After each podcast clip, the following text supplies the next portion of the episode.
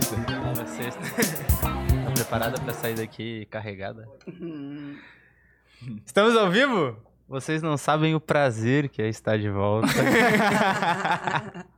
Sejam muito bem-vindos a mais um Boteco Podcast. Depois de umas duas semanas ausente aí, né? Acho que sim. Eu voltei. Voltei pra ficar agora, se Deus quiser. e pra começar esse episódio, eu gostaria muito de agradecer nossos patrocinadores. É, queria dizer também que é o meu primeiro episódio no Novo estúdio. novo estúdio, agora sim, definitivamente no boteco, nas nossas mesas de boteco, com o nosso chopp da Cervejaria Lupe. Daqui a pouco tá chegando um deck house aí, sempre fortalecendo a gente naquele hambúrguer, naquela batatinha. Fiquei sabendo que a gente tá com escassez de cachaçinha do meu escritório, É, né? é sucesso, né? Daí Essa aí é sucesso e o último episódio aqui que veio o Rodrigo, Jobiel, Marina. Flávia, Caleb, os caras deitaram na cachaçinha. E eu gostaria de avisar também, caso você tenha o sonho de fazer um podcast, ou precise de uma sala de reunião, ou queira gravar o seu conteúdo audiovisual, a gente tem um estúdio aqui, uma estrutura de primeira mão, segunda Maria, Top, gente. Muito bom. para Vai sair oferecer. Legal. Vai sair podcast da Maria aqui, então? Vamos ver, vamos ver. Se der, se der tempo de eu roteirizar, Até quando que tu fica aqui? eu fico até o dia 17. Então a gente tem uns Dá pra fazer, então. Dá. Estamos com a Maria, nossa convidada diretamente de São Paulo hoje. Seja muito bem-vinda. Muito obrigada, Pedro. Tiramos Boa as tuas noite, férias gente. aí pra botar pra falar um pouquinho. Não tô de férias. Não, eu trabalho. A gente tem um privilégio de trabalhar home office, né? Então eu estou trabalhando home office em Floripa. Então não tiraram das férias, mas também viria nas férias, porque é um prazer, né, gente? Esse chopp é bom demais. não é por eles, gente, é pelo chopp que eu vim. Teve gente que tomou bastante no aniversário, né? Teve nesse aniversário desse Teve. cara aí, que Teve. tava bom. Tava bom, tava bom. Tava bom demais. Comi bastante também. Tava, Tava bom, bom, né? Caprichei. Tava bom. E Maria, o conta então pra nós um... Hã? Fui o último a ir embora. Conta pra nós então um pouquinho só pra pessoal que não te conhece, tá acompanhando a gente, e a galera que te segue provavelmente tá assistindo também. Mas de onde que saiu essa ideia de trabalhar com marketing de influência, né? Porque hoje a gente ouve pra caramba, mas lá antigamente, tipo, ah, marketing de influência, o que, que é isso? Boa, boa. Então, boa noite, gente. É, eu sou moro em São Paulo, né? Mas eu sou aqui de Floripa. Eu e o William estudamos juntos aí praticamente a vida inteira. A vida inteira, né? Ah, vida Acho Desde criança até nos, nos formamos juntos e tudo. E como que tá? Como que é a minha carreira, né? Como que tudo isso surgiu na minha vida?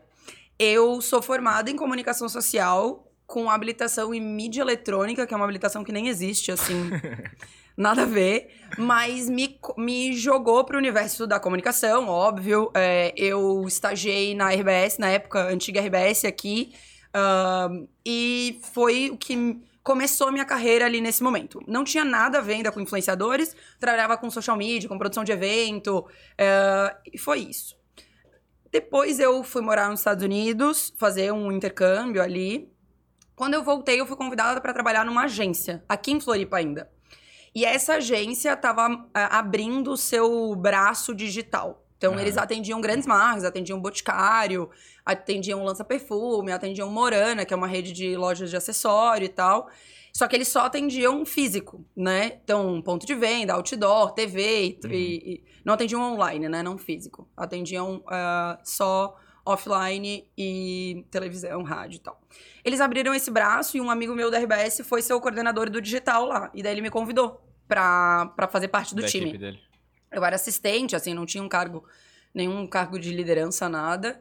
Mas foi aí que eu tive meu primeiro contato. Isso era 2013, 2014. Essa tua Por ali. comunicação social era tipo jornalismo ou publicidade? Publicidade. assim? Um pouco mais pra publicidade, mas tinha um mix dos dois. Tanto que o meu marido, ele é formado nessa mesma faculdade, ele é jornalista. Uhum. Então ele dá uma base meio que de tudo, assim, pra tu se Sim, é. descobrir. Praticamente metade dos dois cursos são a mesma coisa, né? É, eu tô exato. Tentando terminar jornalismo. e Total. tive metade das cadeiras com publicidade É, e é uma- praticamente. Não existe mais o curso. Um curso tão bem sucedido que acabou. É, mas ele é quase como se fosse hoje um habilitação em mídias digitais, assim. É o que eles Uhum. tentavam. Então tinha bastante foco em rádio, é, tinha produção audiovisual, É um fotografia. negócio meio multimídia, assim, né? Isso, total. Multimídia. Mas na época, né, eu me formei em, ah, em 2015. Então até 2015 era muito pouco rede social e digital, Uhum. assim. Acho que nada, acho que zero. Eu não tive nenhuma matéria que 2015 teve sobre... já era, já era Facebook já em 2015? 2000, Sim, é, sim, era, era. Facebook, aham. Sim. O Instagram também já existia, mas aí Uhum. foi quando as pessoas começaram a criar seus primeiros perfis ali, em 2015. Foi mais ou menos ali. É, mas era só foto e tal, era bem diferente, Pô, né? e é um hoje. negócio muito recente, né? Se a gente parar pra olhar. Gente, é Pô, loucura. O sete anos, seis anos, sei lá. É, o, o Stories existe faz, tipo, quatro anos. E a gente parece que viveu sempre com Stories, né, no Instagram. Mas, bom, eh, fui trabalhar nessa agência, foi uma experiência legal, assim, que eu tive, porque foi meu primeiro contato com influenciadora, que na época a gente chamava de blogueira, né? Chamava de blogueira de moda. E a marca que eu atendia, que era Lança Perfume, que é uma marca catarinense, mas ela Uhum. super nacional, assim, é, foi uma das primeiras ah, marcas a trocar as grandes modelos internacionais, porque eles contratavam, tipo, bambambans. Gisele por-. Aham. E, e gringa- gringas, assim, Didi Hadid, umas pessoas muito. Hoje a Didi é bem famosa, mas na época ela já tinha estrelado uma campanha da Lança Perfume. E elas trocaram. Elas, né, a agência falou: não, vamos pra blogueira de moda. E na época eu fiz campanha com a Camila Coutinho. Com a Camila Coutinho e com a Camila Coelho, que são duas grandes Isso- blogueiras Isso de através moda da agência que tu tava lá. na agência. Eu não tinha contato com elas, eu tinha pouco contato, mas ali eu descobri um universo, eu descobri que elas ganhavam. Porra, essas duas campanhas, uma foi fo- fotografada em Paris e a outra na Rússia. Então, tipo, elas levaram as meninas pra fora. Uhum. Eu fiz toda a criação de uma de uma websérie que teve em Paris, que a dona da marca era quem apresentava junto com e daí tinha alguma participação das influenciadoras, então eu roteirizei toda essa websérie. Na época era super inovador. Uhum. Como assim, uma marca criando uma websérie? E era a história da- do lançamento da coleção. Só que nisso a gente fazia, que era inspirado em telas do Monet e tal, que é um, um pintor parisiense. E a gente passeava e ia contando, tipo, daily vlog, assim, um negócio muito massa. É, Monet é do expressionismo, né? Que cortou a orelha, não é esse? eu acho que sim. Não. A gente, a gente vai passar uma Van. Gogh? Esse é Van Gogh. boa. Esse é Van Gogh. Monet. Eu acho que era Monet. Acho que era Monet, enfim.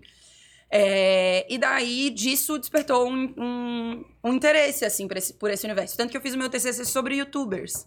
Então, o meu TCC em 2015 foi sobre youtubers. Então, esse primeiro contato me despertou interesse. Mas nisso eu fui convidada para trabalhar na RBS de novo.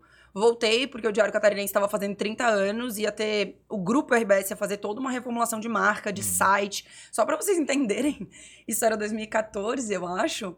Era 2014 e não tinha site de notícias do Diário Catarinense, era só o impresso.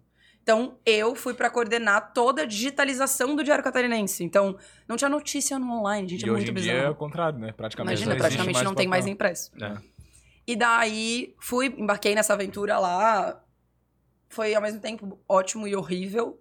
Ho- horrível, tipo, enlouquecedor. E daí disso eu. é, Bom, daí eu vou contar toda a minha história. Daí começa a empresa. Porque eu tava muito desiludida, daí nisso eu vou pro Natal na, na casa da minha família, em Porto Alegre, da família do meu pai, em Porto Alegre. E eu encontro a minha prima, que é a melhor amiga da Tata Staniek né? Eu já conhecia a Tata Staniek de outros natais, assim, porque elas são melhores amigas. E da Tata tava passando por uma situação super complicada com a agência que atendia ela em São Paulo. Ela mora em São Paulo, mas ela tava só passando Natal, né, em Porto Alegre. E daí eu começo a dar um auxílio pra ela. Falo, ah, Tata, mas isso, e aquilo, e não sei o que, nananana. Falamos um tempão, tipo, ficamos horas conversando sobre o fato de a agência que ela estava trabalhando tá fazendo um trabalho super difícil, assim, eu não posso entrar em detalhes, mas até bem bem foda, sabe? Eu tava passando por um período muito difícil. E eu, como tinha tido essa experiência bem pontual, mas era algo, né? Eu tinha algum conhecimento, e eu era da área, tinha feito meu TCC sobre youtubers, comecei a dar vários conselhos pra ela. Isso era Natal. Passei ano novo e tal, e no dia 2 de janeiro eu encontrei a Tatá num baile do Denis, na Stage. Foi aí que surgiu a minha empresa. Eu encontrei a Tatá lá deles, acho que tem do nada. Acho que tem todos os anos. Todos os anos. E que festa boa demais. esse final de Teve, né? semana. Bom demais. E daí eu encontrei ela lá, ela tava com o namorado dela da época, ela ficou com os meus amigos, a gente ficou brincando, né? Ficou- fez o rolê ali. E no outro dia eu lembrei de contar pro Alexandre, que é o meu marido. Só que o Ale não tava comigo no, no Natal. Então eu não tinha chegado a comentar essas situações que a Tata tava passando. Uhum. E daí no dia seguinte do Denis, eu lembro, gente tava numa, numa ressaca assim, e o Ale falou: Ué, por que, que tu não. Eu tava super infeliz na RBS. Super, mas assim, muito. Por que, que tu não trabalha com a Tatá, então? Se ela não, né, não tem uma agência. Se a agência dela, a assessoria dela tá. Na verdade, ela já tava sem, né? Já tava sem, porque ela tinha se desligado dessa, dessa agência. Eu falei, boa ideia. É isso. E daí a gente jantou no Outback do Shopping Beira-Mar. e eu propus pra ela, falei, ah, vamos trabalhar junto? Eu sou tua assessora, eu posso fazer teu canal do YouTube. Que ela não tinha canal na época. Uhum. É... Ela, bora. Daí eu falei, então vamos mudar pra São Paulo. E daí eu fui. Assim, e daí na assim que começou. coragem. Uhum. Com a mochilinha nas costas e... Sem emprego. É, e com uma ideia de empresa, né? Uhum. A minha ideia era focar nela, desenvolver ela. E, e eu Usar como intuiti- case, né? intuitivamente fiz um negócio bem legal, assim, porque de fato é, eu dediquei muito a minha energia pra ela, até Uhum. que ela começou a crescer muito, se destacar e começaram a surgir os outros. Daí, ah, logo em seguida, teve a Thaís Damaso, o Gabi Brandt, o Igão, Cocielo, Rafa Uckman. Só uma Alô, Igão. né? Chama nós. o Igão é muita gente boa. Massa, velho. E... E assim começa a minha história nesse mundo, né? Sim, sim. Mais ou menos isso. Fiz um- uma retrospectiva geral. É. Rapidinho até. Que bom, que bom. Eu E falo muito. Eu Quantos anos tem de empresa hoje? Seis anos vai fazer agora em janeiro. Agora em janeiro vai fazer seis anos. Foi quando eu mudei pra São... Foi quando eu comecei a trabalhar com a Tatá, né? Uhum. Em janeiro. E daí eu... ah, em janeiro de 2016. 16, é. E ela continuou contigo? E daí a gente ficou trabalhando juntos durante três anos. Quase quatro. E depois ela decidiu sair. A gente tava em outra fase da empresa e tal. E tu mudou um pouco o rumo também. né? Mudei totalmente o rumo, bem exatamente nessa época. E ela. Eu trouxe, né, a Louise, que é a irmã dela, pra trabalhar dentro da minha empresa. Então a Louise trabalhou comigo acho que um ano, um ano e pouco. E daí a gente. A Tatá precisava de dedicação maior da Lou, a Tatá tava crescendo muito. E daí a Tatá convidou a Lou pra sair e ficar tocando com a Tatá a carreira. Uhum. Daí foi isso que aconteceu. E elas já eram sócias da loja que elas têm, né? Elas têm uma loja de sapatos, chama Low Shoes.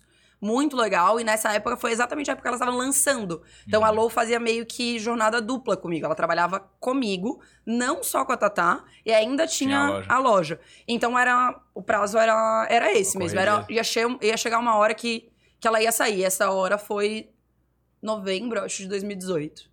Então foram dois anos, dois anos e meio aí trabalhando juntas. E que te abriu um monte de porta, conheceu um monte de gente. Total, total. E daí vai muito, embora. nossa, minha vida mudou totalmente, assim. É, é muito louco, porque hoje eu sou sócia também de uma marca de roupa. E eu tô começando, entrei como investidora agora em. Investidora e conselheira agora, acho que foi em outubro. E, cara, ter um negócio com produto físico é muito difícil. É muito difícil. Então, eu sou muito grata, assim, pela assessoria, porque assessorar, né, influenciadores é um business muito barato. Então, ela é muito lucrativo. É, porque eu não tive que, eu tive que investir o meu tempo e a minha loucura, né, em Aham. largar tudo. Eu tinha uma carreira relativamente legal, assim, assim, né? Eu ia me tornar coordenadora de marketing da RBS provavelmente em dois meses, sabe? Até porque a minha chefe foi demitida. Em- eu, eu comecei. Janeiro eu comecei com a Tatá, mas eu ainda tava na RBS. Eu saí da RBS em maio. Em fevereiro a minha chefe foi demitida. Só que em janeiro eu já avisei que eu ia sair, né? Pra, Aí tu bateu no pra peito. todo mundo. Tchau. É, em janeiro eu já tinha avisado. Mas, Mas, eu cara- tinha um projeto muito grande pra entregar, então eu fiquei até maio ali pra. pra Provavelmente é um negócio que ali dentro tu ia ter um tempo. Sei não, lá. Pra ganhar o que eu ganho, eu ia ter que ser diretora da RBS. Ou seja, Sim, ia tá, tá com do- 55 anos. Ia ter Sim. que ser homem também. Porque não tem, não tem, não tem uma mulher. Então, Tu não, ia essa é durar. Tu não ia durar Nunca, nunca. Cara, eu penso muito, tipo, eu já trabalhei em agência também, trabalho hoje em agência de assessoria de imprensa e Sim. publicidade. E eu não digo que eu trabalho com influenciadores, mas eu tenho muito contato. Qual, qual agência você trabalha? Hoje eu trabalho na COI. Ah. Eu conheço o Rafa. Ele Conhece é o Rafa? muito próximo. O Sério? Rafa trabalhava na. O Rafa prestava muito serviço pra mim na RBS, porque eu fazia eventos. Uhum. E ele tinha uma locadora de. Uma, ele locava uma máquina de fazer foto, ele locava várias coisas na época que eu trabalhava lá. Rafa sempre muito empreendedor. Porra, somos super próximos. Um dos meus melhores amigos é o Sandro Paim. Sim. É. Eu... Então, é Florianópolis, gente. Todo mundo Caralho, sabe quem é. É desse tamanho. Depois manda esse Não, e o Rafa é fera Não, demais. Rafa, puta que pariu. Rafa eu é amo ele, muito acho foda. ele muito foda. Muito foda. Um beijo, Rafa. Mas enfim, não vou dar essa moral pra ele agora, não. É, mas daí, tipo assim, é, eu sinto que eu te acompanho, tipo, muito as suas redes sociais, o curso, quando tu lançou e tal, eu, eu iniciei. e eu sinto que, cara, tem uma diferença muito grande do mercado de influenciadores de São Paulo pra Florianópolis, tipo, Tem. sul do Brasil, acho até, vai. Na verdade, pra todos Outras os lugares cidades no que- geral. é, que não São são Paulo e São Rio, Paulo né? e Rio. E Rio, é. Mas eu ainda acho que por ser, sei lá, sudeste, assim, vai. Uhum. tá- acho que nas, nos outros estados ainda é um pouco mais evoluído. Mas, cara, o que, que falta para pro sul do Brasil talvez se desenvolver tanto nesse mercado? Tipo, se eu, Pedro, hoje quisesse ser um assessor de influenciadores aqui, eu ia remar muito. Sim. É, é difícil. Todo mundo que fala pra mim, sempre todo mundo, fala que a sua região é a pior região. Eu tenho aluna do Acre, eu tenho aluna de Rondônia, eu tenho aluna de todos os estados. E todo mundo fala assim, não, mas o meu é pior. É, não, mas o meu... Porque é, eu não tô é- falando que aqui é pior, eu tô falando que existe uma diferença muito grande. Existe. O que que acontece? É... É como se a gente estivesse vivendo nas outras regiões o que eu vivi em 2015, quando eu comecei, sabe? Uhum. Então eu acho até que é, é penoso, porque vai demorar mais para os resultados virem, mas é como se você estivesse sendo pioneiro. É, eu pensei nisso. É.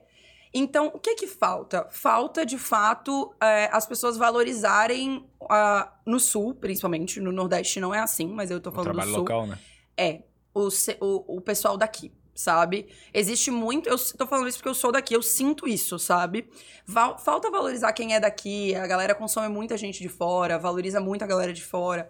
Os influenciadores, e a pandemia mudou isso, vocês vão sentir daqui a um ano como isso vai ter mudado completamente. Todos os influenciadores mudavam pra São Paulo. Quem era do Rio mudava pra São Paulo. Uhum. Por quê? Porque não tinha trabalho. Não tem trabalho, não tem trabalho, não tem trabalho. A pandemia mudou isso. Todo mundo foi embora de São Paulo. E, Assim, são incontáveis os influenciadores que eu sei que mudaram no mínimo pro interior de São Paulo. Sabe? Pra estar ali uma hora, 40 minutos de São Paulo. Uhum. Por conta da qualidade de vida. Então, é, acho que um dos motivos é esse. As pessoas iam muito pra São Paulo, mesmo que, ela fosse da- que elas fossem daqui. Por exemplo, as meninas depois das 11.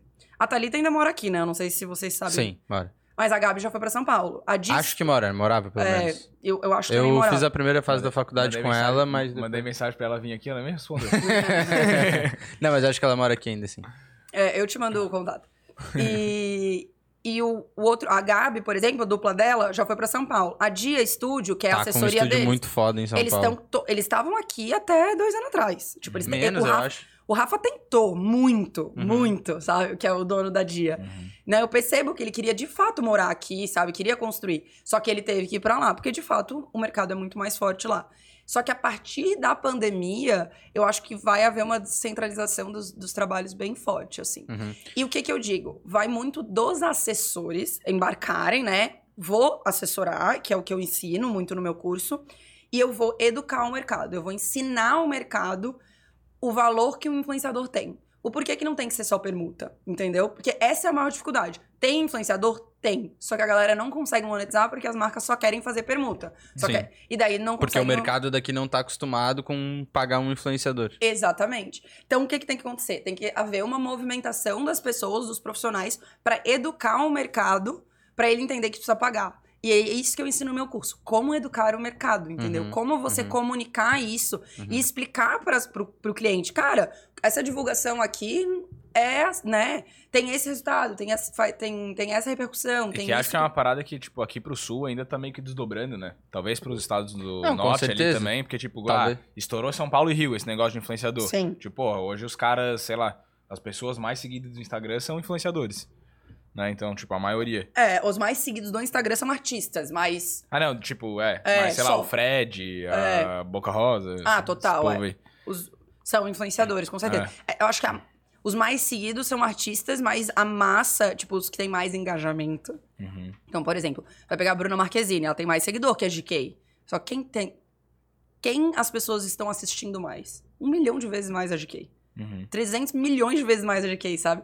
Então, eles detêm a, a audiência da internet, os Uhum. influenciadores digitais. Porque eles fazem conteúdo pra internet, né? É Ah, diferente. total, a vida deles é isso. Entretenimento, né? É, Total. É diferente. E, tipo, uma coisa que eu percebo também é que. Cara, tipo, quando eu comecei a trabalhar, assim, com esse negócio de permuta e tal, eu trabalho com evento. Já faz uns Sim. três anos que eu trabalho com evento. E. E eu recebi, tipo, quando eu entrei na outra empresa que eu trabalhava, uma lista de influenciadores e tal. Eu fui pegando mais alguns. E, tipo, ah, aqui tem um time legal pra tu fazer uma divulgação e tal.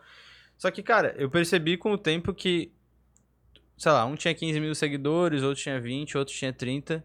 E aí eu comecei a pesquisar de onde vinham esses seguidores. Sim. De cada pessoa. Aí, tipo, um tinha participado do sorteio do Nego Di. o outro tinha participado de não sei o quê, sabe? Então, tipo, é difícil achar um influenciador que te entregue resultado aqui também, voltando e continuando no assunto, Sim. tá? É... Então eu Muito acho bom. que quebra Mas um pouco acontece, também, né? tipo, o trabalho do, do assessor, da pessoa que, que. Sei lá, tipo, por exemplo, eu, Pedro. Ah, eu tenho tanto pra investir no, influ- no influenciador. Pô, mas eu sei que aquele influenciador ali, tipo, cara, é comprado, cara, é de não sei o quê. Sabe? Então acho que falta um pouco também de qualidade no mercado de influenciadores aqui, ainda, pelo menos. Não pode ser. O que eu posso te dar de dica é assim: tem algumas formas de a gente tentar burlar. ahn, tentar burlar, não, né? Tentar escapar desses, influ- desses influenciadores que têm seguidor comprado e tal. Uma, a principal forma é a gente ver engajamento, né? Se o Uhum. influenciador tem ali menos de 100 mil seguidores e ele tem uma taxa de likes em média, né? No Instagram Business, a gente. Instagram Business. Instagram Web já ainda dá pra ver os likes, né? Você vai entrar ali. E se ele tiver uma média de menos que 8%, provavelmente. Ou ele entrou numa polêmica muito grande e bombou de seguidor e daí depois De estagnou. Uhum. Ou foi algum reality, alguma coisa assim. Ou foi, foi sorteio. Ou ele comprou. Ou ele mudou completamente o, o conteúdo dele. Que isso também é uma possibilidade. Ah, ele falava da vida dele, agora ele quer falar de finanças. Daí, beleza. Vai ser, né? As pessoas vão estar menos interessadas e Uhum. vai chegar pra menos gente. E- mas tem muita gente que tava seguindo que não deixa de seguir. Que Aí não deixa de seguir. na... Exatamente. Não, isso Tem aconteceu, número, isso mas acontece não com tem todo mundo. daí. Exato, tem número, mas não tem engajamento. É, então tem algumas formas. Daí, é, o que, que, que eu indico, né? Que a gente olha essa taxa, se a taxa for menos que 8%, cara, nem pega o influenciador pra assessorar, sabe? Uhum. Porque daí provavelmente ele não vai dar resultado pra marca e tal. Só que isso não é o principal. Por quê? Porque, por exemplo, tu vai pegar um. O João Pedro. Sabe o que é o João Pedro do Instagram? Arroba João Pedro, fala sobre marketing digital. Eu acho que Acho que eu sei também. É. Enfim, um menino que é tipo, ele é, ah, a gente falou sobre ele, que ele é meu amigo. Ele é um cara que é um dos maiores do Brasil sobre, sobre redes sociais, fala de Instagram, fala como você crescer, como criar conteúdo, enfim, novidades da tecnologia e tudo mais. É um dos maiores do Brasil hoje. Ele não tem um engajamento em likes muito alto, porque o conteúdo dele é um conteúdo muito compartilhável, muito salvável pra você ver depois e tal. E é um conteúdo foda, é um cara que tem muita relevância e tal. Então, dependendo do estilo do conteúdo, não vai dar tanto like, né? Mas é uma métrica que a gente precisa pensar. Mas o principal que a gente precisa ver é o quanto esse cara cria conteúdo e cria conteúdo bom. E o que que é conteúdo? Entretenimento é conteúdo? É conteúdo. Uhum. Humor é conteúdo? É conteúdo.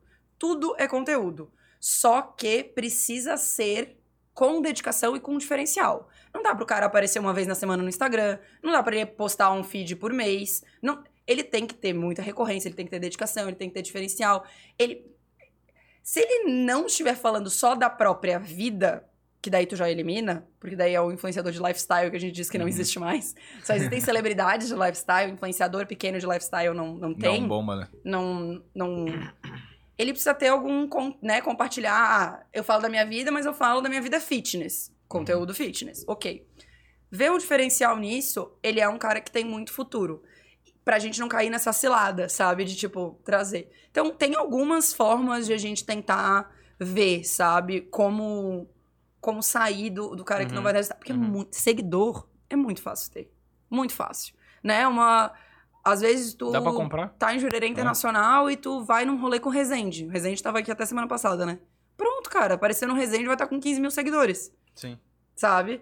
É, ou... E eu não sei nem quem é, gente. Não, pô... Ou, ou o Neymar Ah, o te, Virgínia. o Neymar te posta e aí tu. Não, Neymar te posta já era. Daí tu vira celebridade já. Não tem uma... O novo Gil Cebola. E, então, é, é isso. O... É, é fácil ter seguidor. O difícil é ter conteúdo. O Sim. difícil é o cara que se dedica, que vai, que posta, que tem recorrência, que, que é esforçado. Eu digo que o pior influenciador que, que a gente pode assessorar é o que não tem personalidade. Então é o cara que vai lá e replica tudo que todo mundo faz, é o cara que não que não coloca, que não é transparente com a audiência dele, que não demonstra quem ele de fato Uhum. é. Até eu vi o Lucas Guedes, não sei se vocês sabem quem é o Lucas Guedes, muito amigo da GK, ele sempre anda com essa galera. Ele deu uma entrevista no podcast e ele falou: Cara, eu fazia um personagem antes, porque ele aparecia nos stories, sempre bonitinho, sempre fazia posando, nananã, até que ele tinha vergonha, até que o dia que ele decidiu ser ele, sabe? Fazer humor como ele sabe fazer. E daí ele virou. Todos os influenciadores dizem isso. Quando Hum. eles são eles mesmos, né? E conseguem ser transparentes ali, ter personalidade, é isso que acontece. Esse é o segredo da Virgínia. É, exemplo. tipo, tem gente que explode por causa de alguma, vou chamar de cagada, Sim. né? E, te- e nesses casos tem gente que é esperta o suficiente pra conseguir se manter e tem gente que realmente não tem conteúdo. Total. Tipo, o Roi, né? Tipo quem? Roi, né? Não sei. Não ah, sei. tá, tá, tá, tá, tá. O Mário, pô. Aham. O Mário, sabe? Do Roi, né? Do TikTok. Não. Claro que tu sabe. Quem? É. Ah, tá. Lembrei, lembrei. o Mário, o Mário tá, mo- tá sumidíssimo, morto, coitado É. do menino. Então, Tá então, tipo... é uma Tá pessoa que explodiu, cara, Coitado bizarramente. Saiu com o Neymar, Só né, que não, não teve, tipo, conteúdo pra sustentar, tá ligado? Total. Ele. É, ele. É assim, ele não tá. não rindo de mim até agora. Enterrou o menino. Oi, Letícia. Oi, Letícia. Oi. Oi, né? E e- ele, é o- até eu acho que nós não somos o público dele. Por isso que a gente não sabe. Porque de vez em quando ele aparece pra mim no TikTok e ele ainda tem um monte de view, um monte de Não, seguidor no e tal. TikTok tem, mas É. não sei se... Tipo, eu sigo ele no Instagram e, cara, não tem nada de É. conteúdo, sabe? Vou falar e mal, outra ninguém mandou eu- não me responder no direct.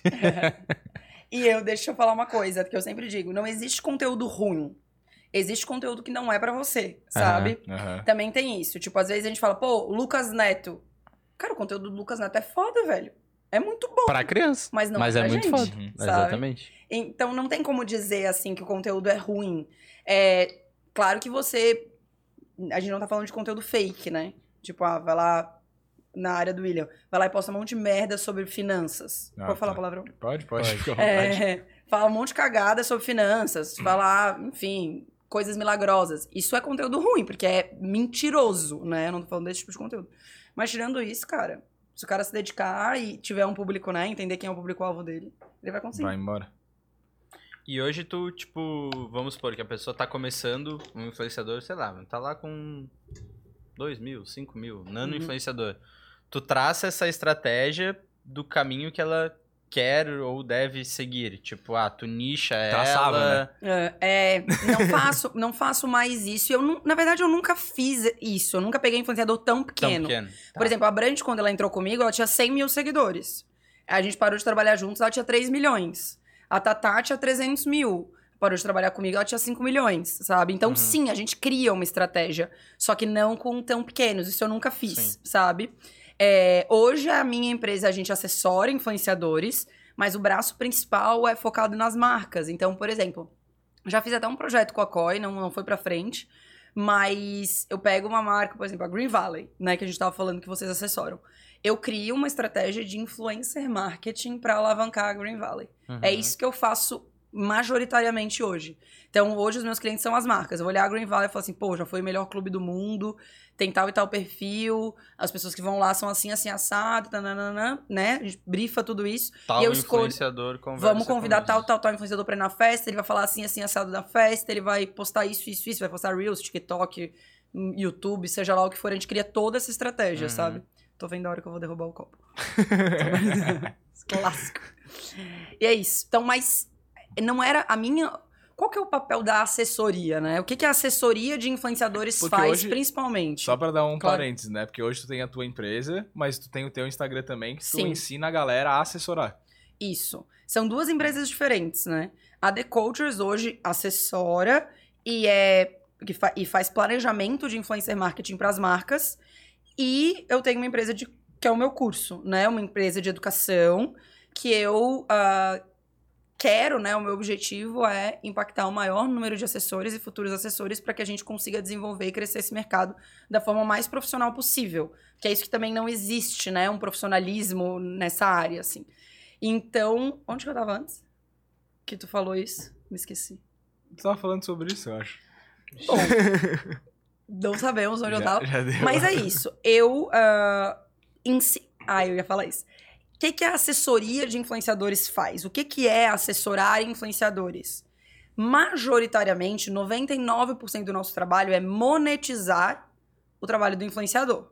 Então, é fechar a publicidade Ou desenvolver, criar uma marca para o influenciador, criar um show para ele fazer, uma peça, um stand-up, monetizar de alguma forma. Mas isso, a monetização do influenciador hoje, isso é dado mesmo, é 95% public post.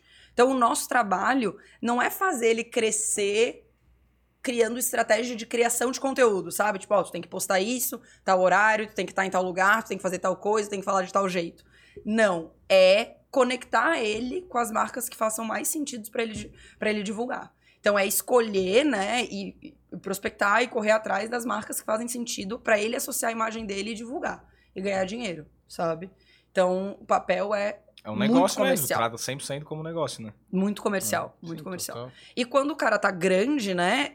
É muito mais tu receber os projetos, saber filtrar e saber transformar aquilo numa coisa ainda mais grandiosa, né? Quando ele tá grande mesmo. Uhum. Vai chegar o projeto e falar assim: ah, beleza. A cachaça, a cachaçinha no meu escritório quer fazer com a Tata Staniek um job. Ele vai falar: ah, eu quero dois posts, alguns stories. Eu falo: não, vamos fazer. Um, vamos no podcast dela, vamos fazer tal coisa, Uhum. criar um projeto, fazer, né, realmente ampliar a esse- estratégia esse de mídia toda, relacionamento. não só o- a publicação no Instagram. Exato. Realmente tentar ampliar esse relacionamento. Muitas vezes a gente fecha esse primeiro contato, né? Isso é uma dica pra pra quem tá trabalhando com isso. Ah, chegou um job. Ah, chegou a cachaçinha. Vamos fazer um post? Vamos. Se você chegar e falar assim, não, vamos fazer um post, vamos fazer 10 posts, 50 stories, nananana, tu assusta o cliente, tu meio que afasta ele, né? Uhum. Então vamos fazer o post, vamos, e daí entrega muito além, fazer um trabalho muito legal pra cachaçinha, pra depois tu propor um outro trabalho. Então é esse, é esse jogo de cintura que a gente vai ter. E aí esse briefing vem da marca, mas tu, tipo, se tu acha que não tá legal e tal, tu Exatamente. faz uma... Deve vir da marca, né? O, o normal é vir da marca. Como eu trabalho com muitas, tenho muitas alunas que são de cidades pequenas e tal, é, hum, no interior, nas cidades menores, até nas capitais, mas de tipo Floripa, provavelmente, Uhum. um, um negócio local não vai entender tanto e não vai saber fazer um briefing, sabe, pro, Uhum.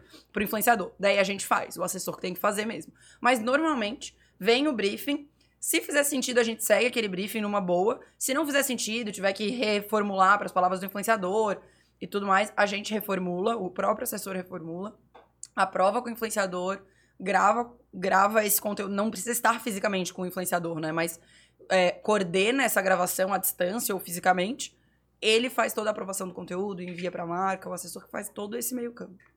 Basicamente isso. E essa galera que, tipo, faz teu curso e quem quer entrar nesse ramo, por exemplo. Tipo, tu teve o primeiro contato com a Tatá. Sim, A pessoa que não tem esse primeiro contato com alguém grande, assim, digamos, que ela era Legal. grande, né? sim. Tipo, como é que a pessoa consegue entrar num mercado Legal. nesse de Eu tenho várias alunas que começaram total do zero. Eu tenho uma aluna até que eu fiz uma live com ela, beijo Mari. A Mari é demais, velho, ela é muito foda.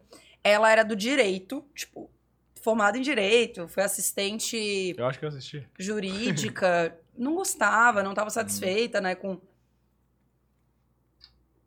com a área e tava procurando na internet, falou, cara, eu vou mudar de área, vou fazer alguma coisa. Daí ela começou a me acompanhar, descobriu assessoria, nunca tinha ouvido falar em assessoria na vida. Descobriu assessoria por causa minha, por causa dos meus conteúdos e tal.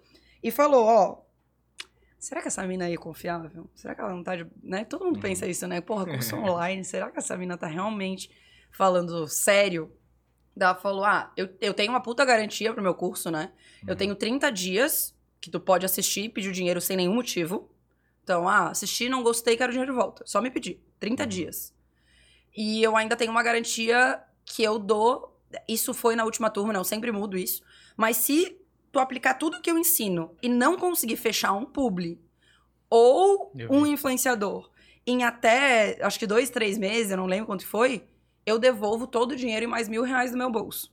De tanto que eu confio no fato de que o que eu ensino funciona. Uhum. E dela falou assim: então tá, eu tenho essas garantias, e se eu não aprender, eu vou encher a porra da Maria até ela me ensinar. Porque eu também dou livre acesso a mim, né? Todos têm acesso a mim é, para sempre. WhatsApp? No, num grupo nosso no Facebook. Então, vou encher o saco dela até ela, até ela me responder. A Mari começou em uma semana, ela conseguiu fechar um influenciador que tem 2 milhões de seguidores no TikTok. E ele tinha uns 150 mil no Instagram, Uhum. assim. É, só que ele, ele, ela, ela seguiu as coisas que eu ensino, né? E eu digo pra elas, acompanhem durante um, um tempo os influenciadores que vocês querem assessorar. Façam todo esse critério que eu ensinei no começo. Vejam o engajamento, vejam a qualidade do conteúdo. E acompanhem esses influenciadores por um tempo. Pra ver, pra ver se vocês gostam, pra ver se vocês têm afinidade, pra ver se vocês compram ele também. E ela começou a acompanhar ele e ela começou a ver que ele crescia exponencialmente, tipo, 2 mil, 3 mil por dia Uhum. no Instagram. Isso Da é onde que ela é? Ela é do Rio. E esse influenciador é de São Paulo, eu acho. Então Ah, não, tá, não tem, era é, não era do. Rio, não era do Rio. Uhum. Eu acho que ele é de São Paulo, do interior de São Paulo. O John. Ele é muito bom, talvez vocês já tenham visto ele. Agora ele já assim, faz ser. faz um, ele faz fofoca de futebol. Ele comenta as fofocas do futebol de uma forma muito irônica, assim, engraçada. Ele bota tipo num chroma key atrás e vai comentando. Aham. John Bean, se eu não me engano, é o arroba dele. E daí ela ah, viu que ele crescia muito exponencialmente e no TikTok nem se comparava, assim, crescia muito mais. Daí ela abordou ele. A gente tem, né, eu tenho um método de abordagem, então é uma abordagem personalizada, você tem que acompanhar um pouco o influenciador, você tem que ver tudo que ele tem de bacana, o porquê que você gosta dele, quais são as coisas que você pode propor pra ele e cria uma, né, um e-mail assim ou um direct, vai depender, e manda pra ele. Ela mandou, em uma semana ela fechou ele, sabe? E daí, hoje, ela, daí ela. Em três meses que ela tava com ele, ela, a gente tinha fechado mais de 120 mil em job. Em três meses. Massa. É o case muito foda Cara, ela. essa abordagem, ela tem que ser foda, né? Pro influenciador, tipo, pô, ele já tinha o quê? 100, 150 mil, tu falou, no Instagram. Sim, Querendo ou não, já é um perfil grande. também.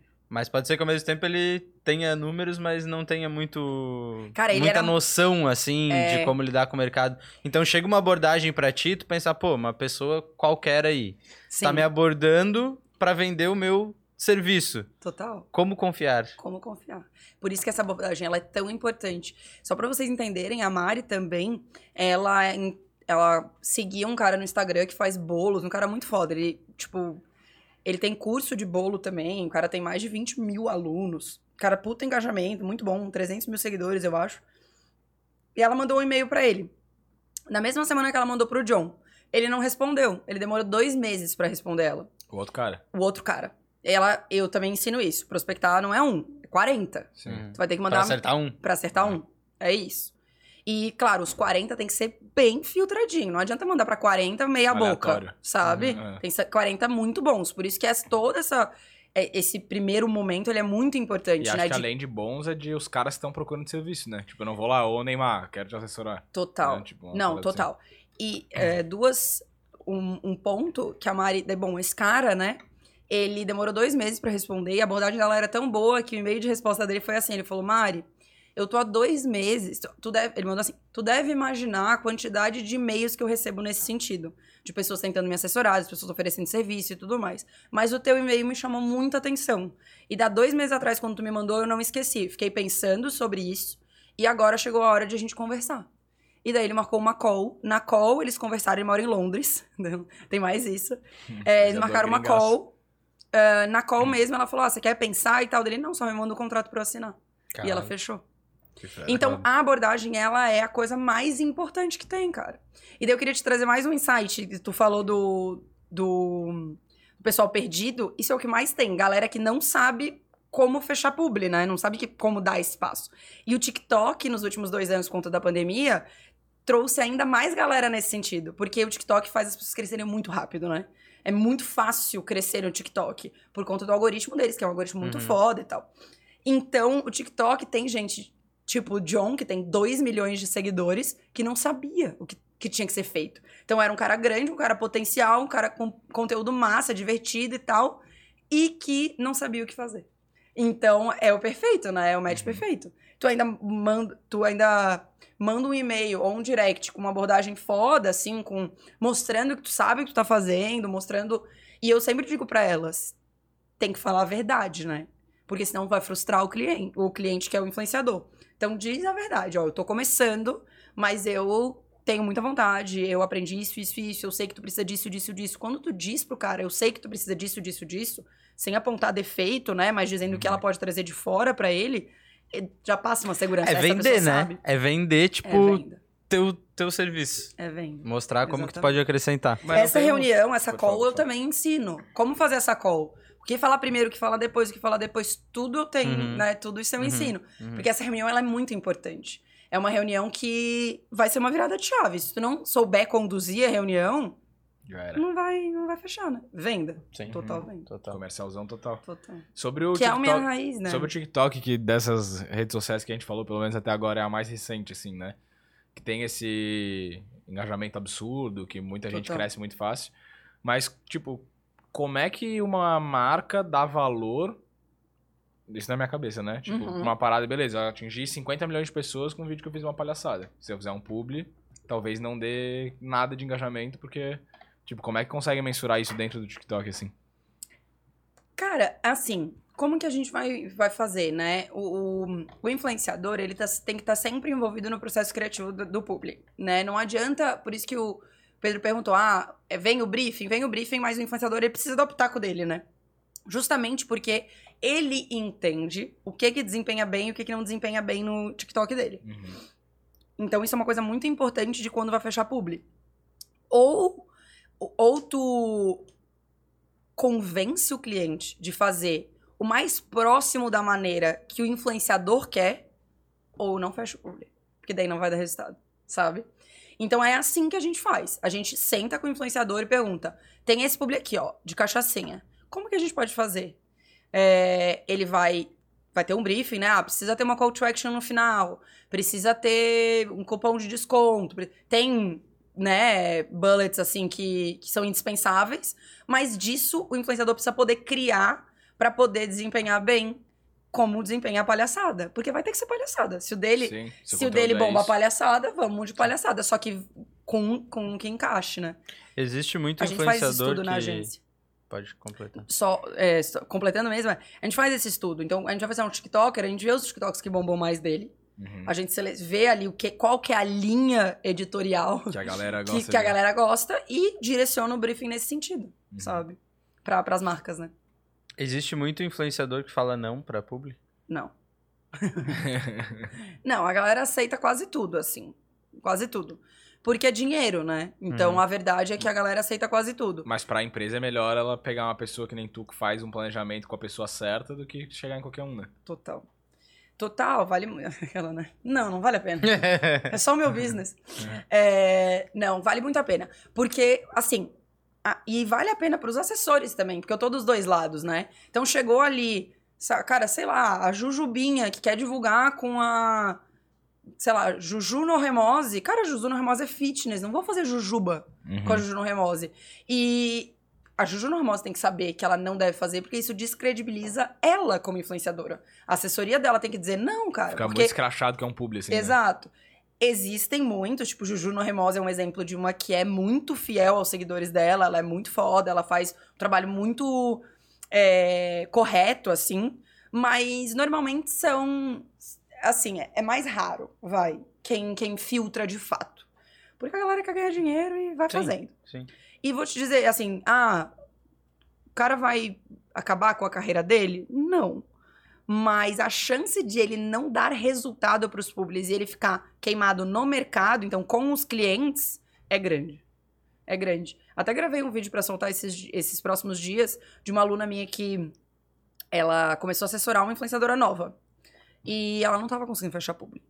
Ela tá fazendo tudo que eu ensino, ela, fechava, ela fazia planejamento, ela fazia projeto, ela prospectava, ela reativava cliente antigo, ela fazia tudo, ela não conseguia. Daí ela decidiu compartilhar com outras duas alunas do curso também. Falou assim, porra, tô Uhum. passando esse perrengue e tal. E daí essas duas, duas alunas não, com um grupo mesmo, né? E daí do grupo, duas já tinham assessorado a mesma menina. Eu falei, pô, coincidência, né? Mas o que acontece? Essa menina pinga de assessoria em assessoria porque ela não dá resultado para as marcas. O conteúdo dela é muito ruim e ela entrega muito atrasado, tudo. Então, o mercado já começou a saber Queimar que, a ela- pessoa. que não funciona. Então, as pessoas se comunicam. Ela é do Paraná, por exemplo. Acho que é Londrina. Então, pô, Londrina já Tá sabe. ficando cada vez mais específico. Daqui a pouco, rua tal, número tal. Não, não vou saber nunca. É, Imagina. Então, o nome dela é Josefina. É, E... e é isso. Daí, é, às vezes, o, o influenciador vai ficando queimado, sabe? E às vezes o assessor tá, tipo, penando e a culpa não é nem do, do assessor, sabe? Às vezes é já porque o influenciador tá queimado. E por mais que o mercado esteja muito maior hoje, pô, nem se compara, ainda é muito pequeno, gente. Ah, muito. sim, imagino. Todo mundo se fala, todo mundo se comunica, todo mundo, né, diz, ó... Por exemplo, se eu faço uma influenciadora que fez uma puta cagada com a The Cultures pra alguma marca nossa, cara, eu já falo pra uma colega minha que tem uma agência também, que somos parceiras, trabalhamos juntos. Se ela me fala assim, ah, vou contratar fulano, eu falo, não, não contrata. A gente troca figurinha, sabe? Uhum. Então, acaba dando uma queimada, assim. Acaba dando uma Aí a prejudicada. pergunta que não quer calar é quando é que tu vai assessorar o meu influenciador de investimentos? Ah. Não, nossa, Baruque- nossa parceria tá forte aqui. Gente, o William que cuida do dinheiro, né? É o cara que cuida do meu dinheiro, do dinheiro da minha empresa. Agora eu tenho que cuidar de alguma coisa tua, né, Baruque? Ó, Vamos ter que fazer algum tá negócio. mão, ó. Tá. Cincão, cincão no mês tá pago. Será que vale? Vale. Não, mas o, o que é foda disso, e eu sei porque sou produtora de conteúdo também, é a consistência, né? Pra gente que faz jornada tripla, ficar criando conteúdo no Instagram todo dia. Né? Não, não, não, não, é, É muito foda. foda. Cara, Imagina, tipo, hoje eu vou falar bem a real. Minha, mai- minha maior dificuldade, assim, é ter tempo pra produzir os conteúdos. Acredito que tua também seja, tipo, porque é- se tu não fizer um. Tá, amanhã eu vou gravar, amanhã eu vou gravar, deixar pro dia seguinte, tu não faz nunca, Não. começa a trazer as coisas. Inclusive, tô te devendo uns vídeos, né? quer abraçar o mundo, cara? Mas eu, mas assim, tu. tu- agora eu vou entrevistar a William. Tu. tu tá trabalhando uh, solo já? Empresário? Ou tu ainda tá na empresa que tu trabalha? Tô. A Tô e não tô. Eu tenho uma Pode, fofoca pode. sobre isso. A gente vai do nada, falei com o chefe do William aqui. Sim, É, Porque, vou te falar, se tu, quando tu tiver, né, e se tu Uhum. for estar, Não, a minha empresa já existe. sim, a Tipo, tua empresa, faço as claro, duas né? coisas. Aham. Total. Mas o dia que tu tiver full time com a tua empresa, se tu tiver um dia, precisa criar conteúdo. Precisa estar no teu cronograma semanal criar conteúdo. Tu sabe que eu só te contratei porque tu começou a criar conteúdo. Uhum, sim. Eu E só a fechei com o William por causa pessoas- disso. E a maioria das pessoas E não é em mim- porque, porra, a gente, tra... aí a gente estudou juntos a vida inteira, super confiaria num trabalho teu, mas eu não ia saber. Porque a gente tava né? tanto tempo sem falar, porra, escola, né? Então, criação de conteúdo é uma virada de chave pra pra todas as áreas. Todas as áreas. Eu digo que, e várias pessoas dizem na internet isso, que num futuro próximo, cara, vai ser básico, assim, né? Todo mundo vai estar criando conteúdo. Uhum. Todo mundo. É, eu acho que já- é. A gente falou muito disso na quando a gente falava de pandemia e tal. Que foi quando surgiram, tipo, que nasceu o Boteco, na real, né? Sim. Que foi quando ele começou a criar conteúdo, que foi quando eu comecei a fazer as- umas lives lá no Instagram e tal. E a gente falou, cara, a galera botou a cara na internet, foi, foi, foi. E, tipo, nasceu muita coisa daí desse Muita. tempo. O meu curso nasceu na pandemia, né? Ah, Eu os, já po- tinha- os podcasts estouraram na pandemia. Sim. Total. Galera trabalhando em casa, no fonezinho de ouvido ali. Nossa, eu sou fã de É. podcast, adoro. a gente começou a fazer um dos motivos foi isso, tipo, eu tava trabalhando de casa, daí tu também, né? Aí pass- passava Uhum. o dia inteiro, tipo, trabalhando, a Bruna trabalha fora, Sim. daí eu ficava sozinho. Aí eu botava um podcast lá, deixava rolando e ficava trabalhando. E daí eu falei, pô, deve ter muita gente fazendo isso, né? Vamos Muito. fazer o nosso também. Daí que a gente começou Eu fiz a... o meu também, né? Agora eu parei. É, sim, sim. Mas acho que esse ano eu vou voltar com uma outra temporada. Vou voltar com dois conteúdos novos no YouTube, diferentes, Uhum. não em formato de podcast.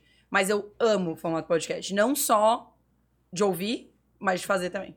Uhum. Adoro. Adoro fazer o meu. Eu e o Jonathan, a gente tem super sintonia, né? O Jonathan é meu coordenador comercial lá na agência. E Você grava sempre junto, né? sempre juntos. Ele é o meu co-host. Ele E tá é aqui também? Não, ele tava aqui em- no Natal. Daí ele foi pra Brasília passar o ano novo. Daí tá lá. Daí não vou. É isso, por isso que tá penando pra eu. Será que eu vou gravar aqui? Né? Será que eu vou alugar o Tech Podcast pra fazer o por trás da influência? É, porque eu não tenho ele, eu tô meio na dúvida, assim, o que, que eu vou. O que, que eu vou fazer? Se eu vou fazer Elaborando sem. conteúdo ainda. Mas a galera gosta muito, assim, eu tenho um super feedback. Faça. É, Faça. né? Faça. E Uhum. falando desses conteúdos, tipo, de criadores de conteúdo menores, assim. Indo um pouquinho pro outro lado, mas acredito que tu tem esse conhecimento também. Tipo, como é que o cara que tá começando, pô, quero criar um conteúdo de finanças, que nem eu faço. Pô, como é que eu faço pra crescer? Como é que eu faço pô, atingir um nível de precisar de um assessor, de conseguir fechar algum negócio? Cara, vocês até já, já falei de vocês em, sei lá, algum- algumas lives, ao aulas até, que o patrocínio do Boteco Podcast que vocês têm já é um passo muito legal, sabe? E isso, nossa, Não, eu tô ligada, tô ligada, Ela não, eu sabe, sei. ela sabe. Mas, Eu sei mas que é o primeiro passo. É, o William até, antes de fechar, ele até me perguntou, Maria, o que, que tu acha e tal. Não, a gente Falei, conversou sobre isso. É, bota, bota. Não, mas tipo, é, porque a gente tem que começar de algum lugar, né? E e isso que a gente também tava falando, tipo, o William perguntou: ah, e aquele TikTok só faz besteira, viraliza, será que o público vai viralizar? Tem que fazer algum público pra saber. Uhum. E daí tu vai começar como? Fazendo, fazendo uma permuta, pegando uma blusa emprestada da loja, às vezes, sabe? Mas pelo menos pra mostrar pra marca que tu sabe fazer E publicidade. que tu entrega resultado. Que tu também, né? entrega resultado. Que tu. E às vezes não vai nem fechar com aquela mesma marca de roupa, eu digo, sabe? Tu vai pegar aquele modelo da marca de roupa que tu pegou emprestado e vai apresentar pra outras. Então, precisa dar o primeiro pontapé, assim. Agora, o que- É... Muita gente me pede, muita gente é ótima, muito blogueira. Algumas pessoas me pedem pra eu Muita ensinar. gente pode falar, tô grandona. Muita gente, tô... Mas alguns, algum, é, isso- me pedem pra eu ensinar como me tornar influenciadora. Ah, mas Maria, tem muito mais mercado do que pra ser assessor. Cara, eu não sou influenciadora, sabe? Eu não vou ensinar um negócio que eu não fiz. Uhum. Eu sou assessora, eu fiz coisas muito grandiosas como assessora, eu confio no que eu fiz como assessora E repassa tua experiência. e eu repasso a minha experiência. Então, ensinar a ser influenciador, eu não sei. Senão já tinha 50 mil seguidores. Uhum. E eu não estaria aqui porque eu estaria soberba. É, eu já estaria bombando também, se eu soubesse, né? É, mas existem algumas coisas que a gente precisa. Que, que é um pouco do que eu uso de critério pra contratar, né? Chamar o influenciador pra agência ou não. Que é recorrência de conteúdo. Não, ah, precisa postar todo dia, precisa estar no stories todo dia. Não, mas precisa ter uma recorrência boa, no mínimo umas cinco vezes na semana. Porque daí isso me mostra, né, como assessora, que o cara tá realmente dedicado em fazer aquilo acontecer. E isso é mais importante.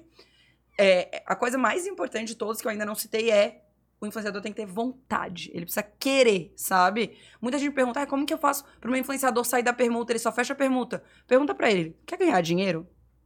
Tu quer ganhar dinheiro? Fazer publi e ganhar dinheiro? Viver disso, né? Quer viver disso? Se ele responder não, manda ele embora. Se ele Uhum. responder sim, pronto, parou de fazer permuta. Entendeu? É. Uhum. Então, o cara tem que querer, né? E depois, ele precisa ter recorrência. Ele precisa criar um conteúdo no qual ele se sinta à vontade para. Então, ai, Maria, tem algum conteúdo que tá bombando pra eu orientar o influenciador a criar? Não, de forma alguma. Porque ele, em um ano, dois, ele vai cansar. E daí ele não vai conseguir, né? E a gente quer um trabalho de longo prazo. Ah, TikTok. 100% tem que estar no TikTok. Não tem como. Ai, Maria, mas TikTok só tem bobagem, só tem humor. Não tem. Tem muito conteúdo da hora. Juro, o meu TikTok não aparece nenhuma dancinha. Aparece umas bobagens que eu adoro ver, uns- umas pessoas caindo, umas coisas assim, eu acho engraçado. Mas aparece muita no dica de buraco. restaurante, muita dica de viagem, muita dica de hotel, dicas que eu quero realmente consumir, sabe? Então tem audiência pra todo mundo. Teve um cara que criou um perfil no. Acho que é no Instagram, que é um review de banheiro, pô. Ele vai nos restaurantes e fala qual Vai, banheiro Cara, dos restaurantes é melhor pra maravilhoso. cagar. Maravilhoso, eu teria muito, eu assistiria muito. É, Eu. E é isso, então. Então... É um negócio diferente, querendo ou não. né? Total, não é? E assim, Como é que tu ganha dinheiro? Ah, fazendo review de de banheiro. banheiro. Não, e o pior é que teve um pessoal que fazia bolo dentro do vaso. Vocês viram isso? Não. Não, fazia comida dentro do vaso mesmo. E bombou no TikTok. Ele tá dizendo que tem espaço pra. Não sei quem vai fazer público cara, né? Então, isso também tem que pensar. Alguma marca vai querer se. se... Produto de limpeza, sei lá. Comer o bolo todo e daí agora usa um É que, o veja. cara, é, é que o cara, tipo, eu acho que as pessoas começam, a maioria pelo menos, pelo que eu vejo, assim, a pessoa começa criando um conteúdo meio de palhaçadinha pra ela, daí começa a engajar e vê que dá pra ganhar alguma coisa com aquilo, né? E, cara, humor é conteúdo, é conteúdo demais. Uhum. Olha a GK, olha o Rafa Luckman, olha o Lucas, olha o Rangel. Esses caras são bons demais no que eles fazem, sabe? Mas isso é entretenimento, né? Eles tiram um respiro, um sorriso, um tempo das pessoas ali no meio daquele turbilhão de informação que é o Instagram, né? Então, eu acho isso. Tem que estar no TikTok, tem que ter personalidade, tem que criar conteúdo que tu gosta, tem que ter consistência, ah, tem que estar no Reels, tem que estar no Stories, interações nos Stories. Olha só que Tem chique. Olha os patrocinadores aí. Gente, que horas são? Eu falo muito. São 8 e Oito 2. Ah, tá ótimo. Eu Não, já tá cheguei era de boa. 9 horas da noite. Ainda Tem um não. jantar, né? Fiquei sabendo. Tem Vai um jantar Tenho, hoje, mas né? não, tá ótimo. Tem? Tranquilos. Tem. Ixi, nem vai comer. De negócios. Sobrar mais. Não, petisco. É um jantar de negócio, então a gente fala e come meia dúzia de come. coisa, né? Ó, aproveitam e sigam a melhor hamburgueria de Floripa. Ai, gente, nunca comi, que honra. Arroba Deckhouse Floripa. Obrigado, Rafa. Você é maravilhoso, te amo pra caralho. Esse aí confiou na gente. Esse confiou. Junto Gente! com outros. Vamos fazer um ASMR. Faz o SMR. É. É assim que fala, né? Hum, bom. Ô, quando o Pedro me mandou isso a primeira vez, eu falei, meu Deus, que coisa bizarra, velho. Oh, eu odeio. Eu Não, mano, Eu não tem gosto, não. uma... Sorte uma... que vocês não tá cobrindo todo Eu vou mundo. botar pra lá, mano. Tem... Não, Bota aqui, ó. Atrás, na Bota aqui, ó. Ó, Aquela, eu sou blogueira, né, Você gente? também tem fome. eu vou falar pra vocês que tem uma... Umas grandes marcas aí que... Tem o hambúrguer também, tá? Surgiram Aqui- essa é foda comer semana hambúrguer aqui. com ideia de fazer campanhas de ASMR, tá? Depois eu conto em off. Top. Eu acho que tem mais... Mais uma batata aí. Tá, já pego ali. Hum, Então é isso, gente. deixa eu te fazer uma pergunta. Manda bala. Tipo, tu começou quando não existia nada, quando era tudo mato, digamos assim. É, E tu não tinha nenhuma inspiração. Uma inspiração não, um espelho, enfim, qualquer coisa. E a tua experiência era da agência que tu tinha trabalhado. Que era, tipo, uma experiência razoável, vamos lá. É, basiquinho Né? assim. Tu foi descobrindo tudo no erro e no acerto. Tu que criou todo o teu método. Cara, muito. Mas assim, é, não tinha nada mesmo, porque... Sim. É, nada mesmo, não tinha onde pesquisar, eu não tinha ninguém, não conhecia ninguém da área, não comecei totalmente do zero, né? Não existia ninguém da área.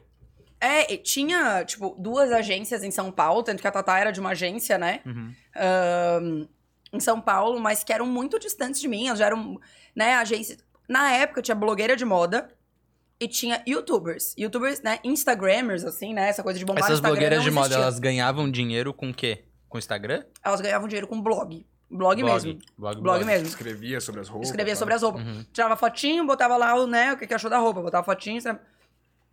E ganhavam com isso e com, com campanha, né? Como eu fechei lá em 2014, 13 e tal. Essas meninas que fotografavam como modelos mesmo, elas faziam isso. E os youtubers, né? Então, Júlio Cossielo já existia, Felipe Neto já existia, PC Siqueira existia, Cauê Moura existia. E tinha uma agência que cuidava desses caras, dos youtubers. E uma que cuidava das blogueiras de moda. E só. E só. Eles eram muito distantes de mim, né? Tipo, eu era uma menina começando, não, não conhecia eles, não podia. Não tinha onde me espelhar neles, né? É, mas eu tinha uma referência, que era quando eu trabalhava na agência. Quando eu trabalhava na agência, a gente contratava blogueira de moda e a gente contratava essa única agência que existia. Não vou falar nome porque é uma agência bem famosa até hoje. Eu acabei de dizer qual que é. Dizendo isso. e era. Gente, mas era muito ruim o serviço. Por isso que eu não podia dizer. É, Hoje é bom? Não.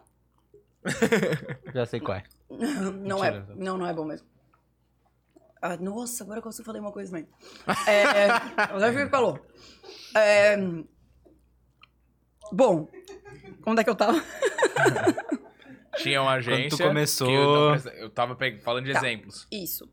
Eu tava lá na agência e atendimento deles era muito ruim, tipo, era difícil de entrar em contato, era difícil de negociar, era, era muito difícil, era muito onero, oneroso, é assim que fala. Demorava muito tempo, era muito trabalhoso contratar. Só, cara, não pode ser assim, velho, sabe? Tipo, é um negócio que precisa ser profissional. Então eu tinha essa referência de, tipo, trabalhar com influenciador é difícil. É muito, né? Contratar assessoria é muito difícil. Contratar os assessores é muito difícil.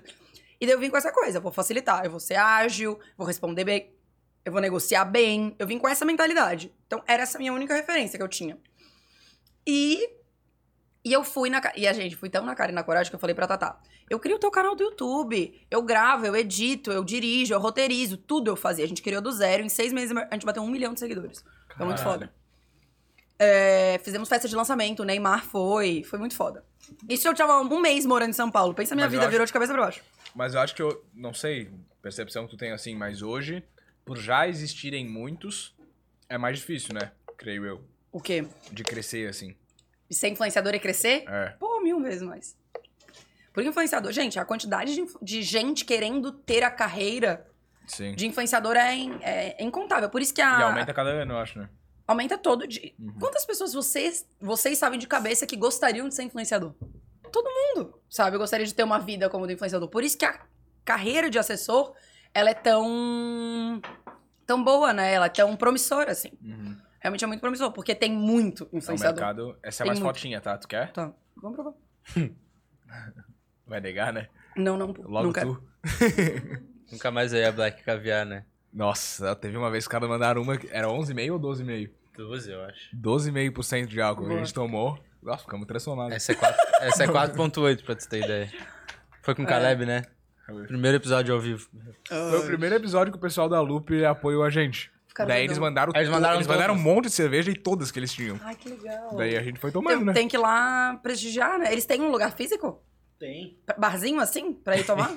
Aonde que fica, William? Tem o Soma, não, eu sei, tem o Soma Gastrobar, que é aqui pertinho, aqui no Cobrasol. Tem uns ingleses, que daí é tipo, é Loop Beach Bar, uma parada Olha assim. só, tão Aham, grandões. Bem massa. E daí lá na fábrica deles, em São Pedro de Alcântara. São Pedro de Alcântara. né, Lá na fábrica deles, daí, tipo, cara, ela fica, tipo, em cima de um morrão, assim, num vale. É Antônio Carlos, tá? E daí eles têm um deck bem grande, assim. Aí, Antônio Carlos, erramos? É Antônio Carlos? Antônio Carlos. Falei, porra. Ah, Não, não, não, não, não, não. Não, é ele É que Antônio Carlos. sempre. tá aí? Fechou. Tá, então é em Antônio Carlos, corrigindo. Antônio Carlos, tipo, aí sobe assim, tem um morrão, aí tem um deck. E daí tem um vale, assim. Daí Ai, a galera lindo. fica tomando, aham, Top. sentadinho no deck, assim, pá. Ah, bem Demais. legal. Muito O pessoal bom. tá. os Gente, caras muito bom. E é bom, né? Cerveja é boa, o chopp é bom. Bom demais. Onde que a gente tava? Gente, eu tenho déficit de atenção. É, se perdemos. Na farofa da DK. Tá.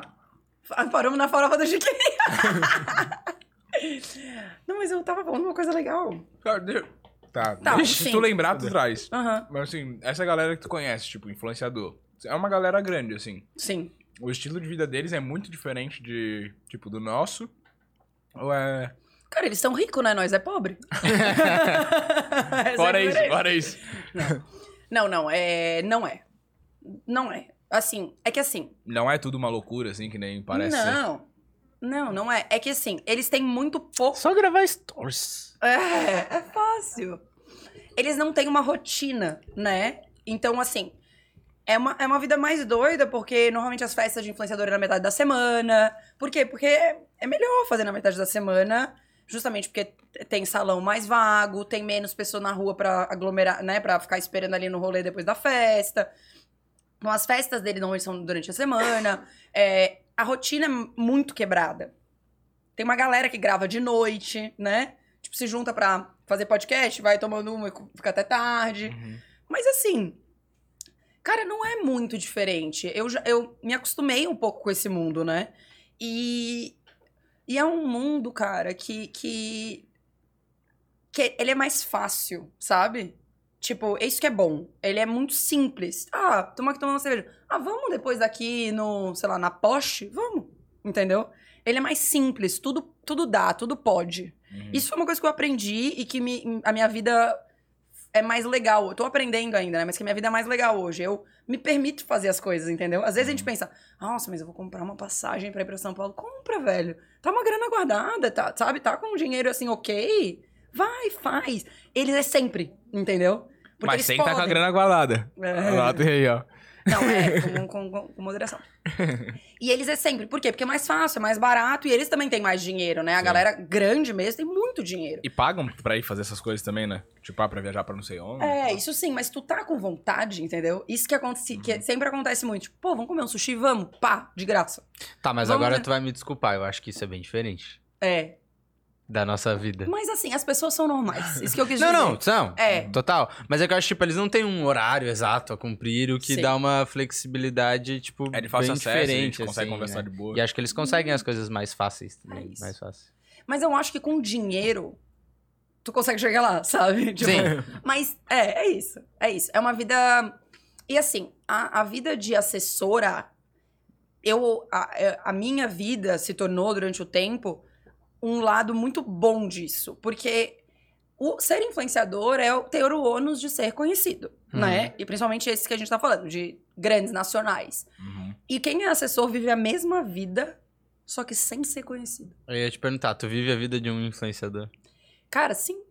Sim. Eu acho que pode se dizer que sim, né? Uhum. Mas já vivi muito mais, né? Muito. Mas antes era Total. Então é melhor pod- ainda tu ser da assessor. Gabi Prado, a Maria tá lá. É melhor tu ser É, assessor, tá porque lá. tu não precisa É. se preocupar com a fama e tal. É.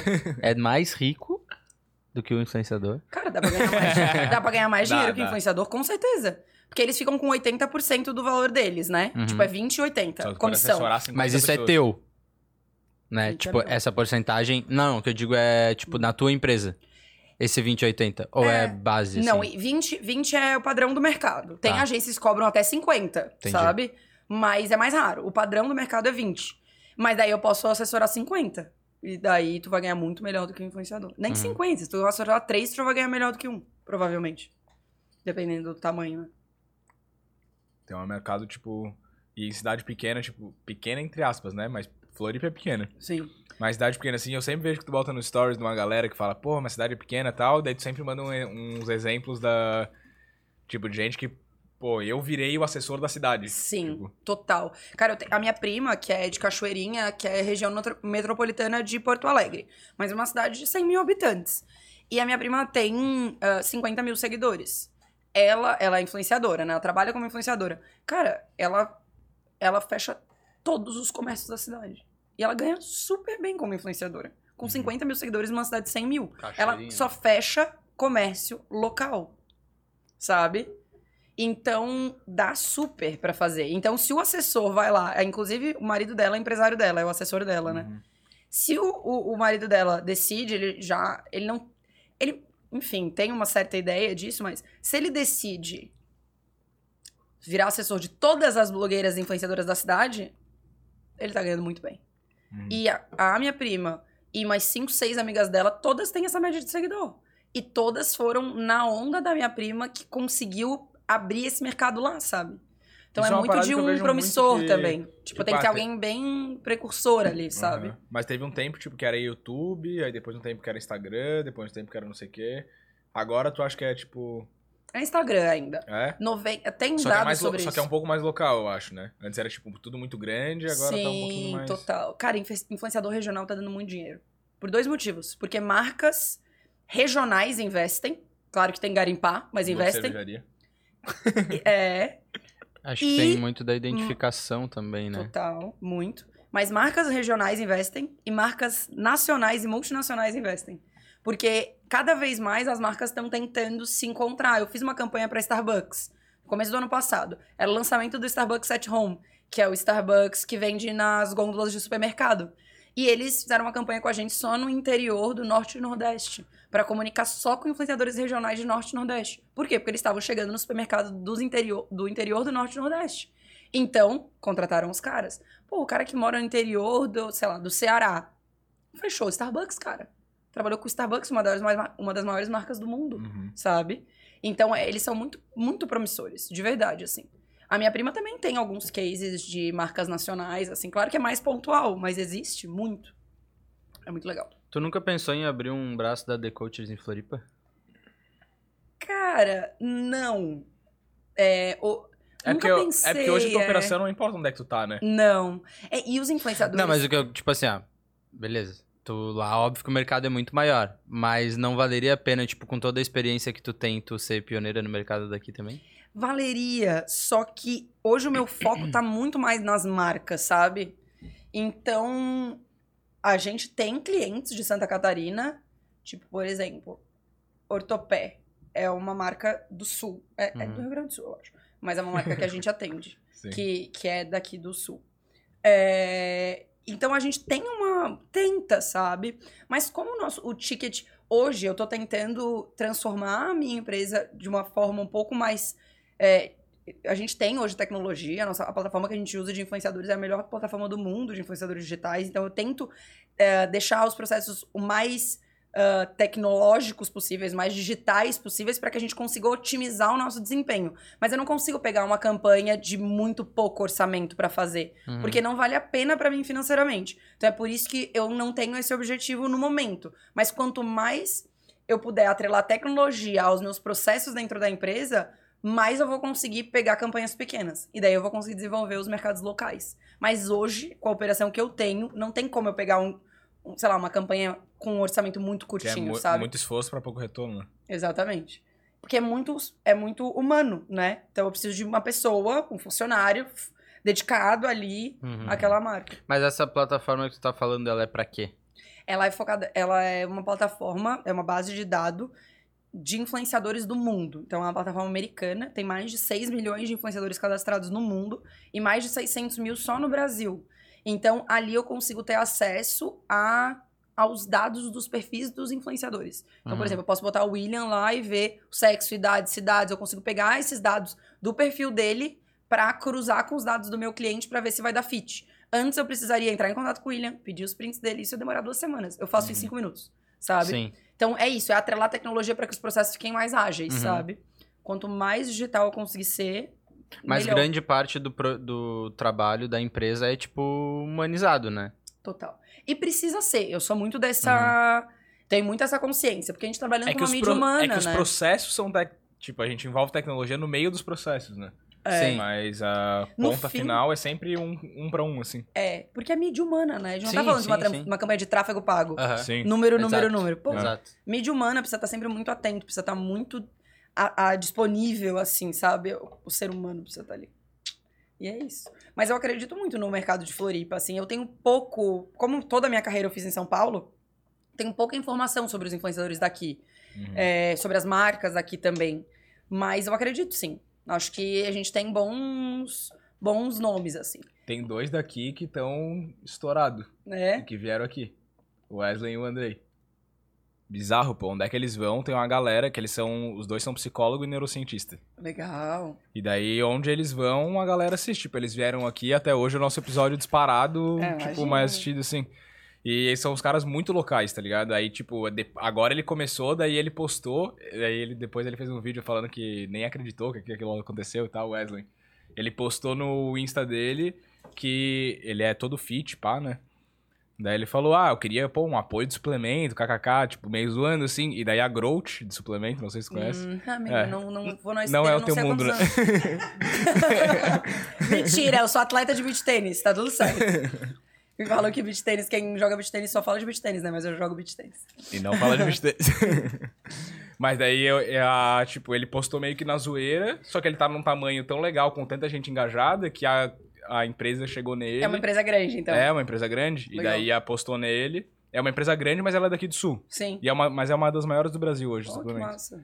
E daí apostou nele, daí ele fez um negócio, falou, oh, meu Deus, nem acredito, virei um influencer mesmo. Tipo, umas paradas assim, sabe? Ah, que Porque ele é legal. professor. Tipo, pensa, professor, tá lá falando uns negócios. Cara, área de ensino, eu falo até isso para as minhas alunas, para elas, ó, quando elas estão captando. Eu falo alunas, porque 90% dos meus, dos meus alunos são mulheres, né?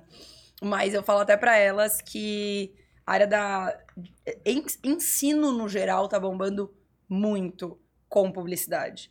Porque quando tu ensina algo para alguém, tu transforma algo nela, né? Tu deixa uma marca nela que é muito grande, assim, na transformação. Então, normalmente, quem ensina tem um impacto muito forte nas pessoas, no público. Uhum. Ou seja, quando indica algo numa publicidade, Normalmente as pessoas aceitam. normalmente surte efeito e dá resultado. Então, provavelmente, ele é um cara potencial, ó. Aí, ó. Vai cuidar lá da carreira deles. Ah, tá querendo me transformar num assessor de Tu imprensa, vê. né? Vai, tu vai ser o primeiro já tem a influencer, tua- pioneiro. É, tu já tem a tua rede de relacionamento aí, pô, imagino que deve ser grande. É boa. É boa. É boa. É boa, só não trouxe o Gustavo Lima aqui conversar com a gente. Ah, ele tá com Covid. O cara sabe até a doença que o cara tá. Nem me fala tá no Gustavo. Nem, nem me fala no Gustavo Lima. Tá louco. Deu um rolo lá no show, né? Ah, só treta. Os caras passaram. Gerenciamento de crise. É. É, isso é um bom É. assunto. Isso é um bom assunto. Porra, não!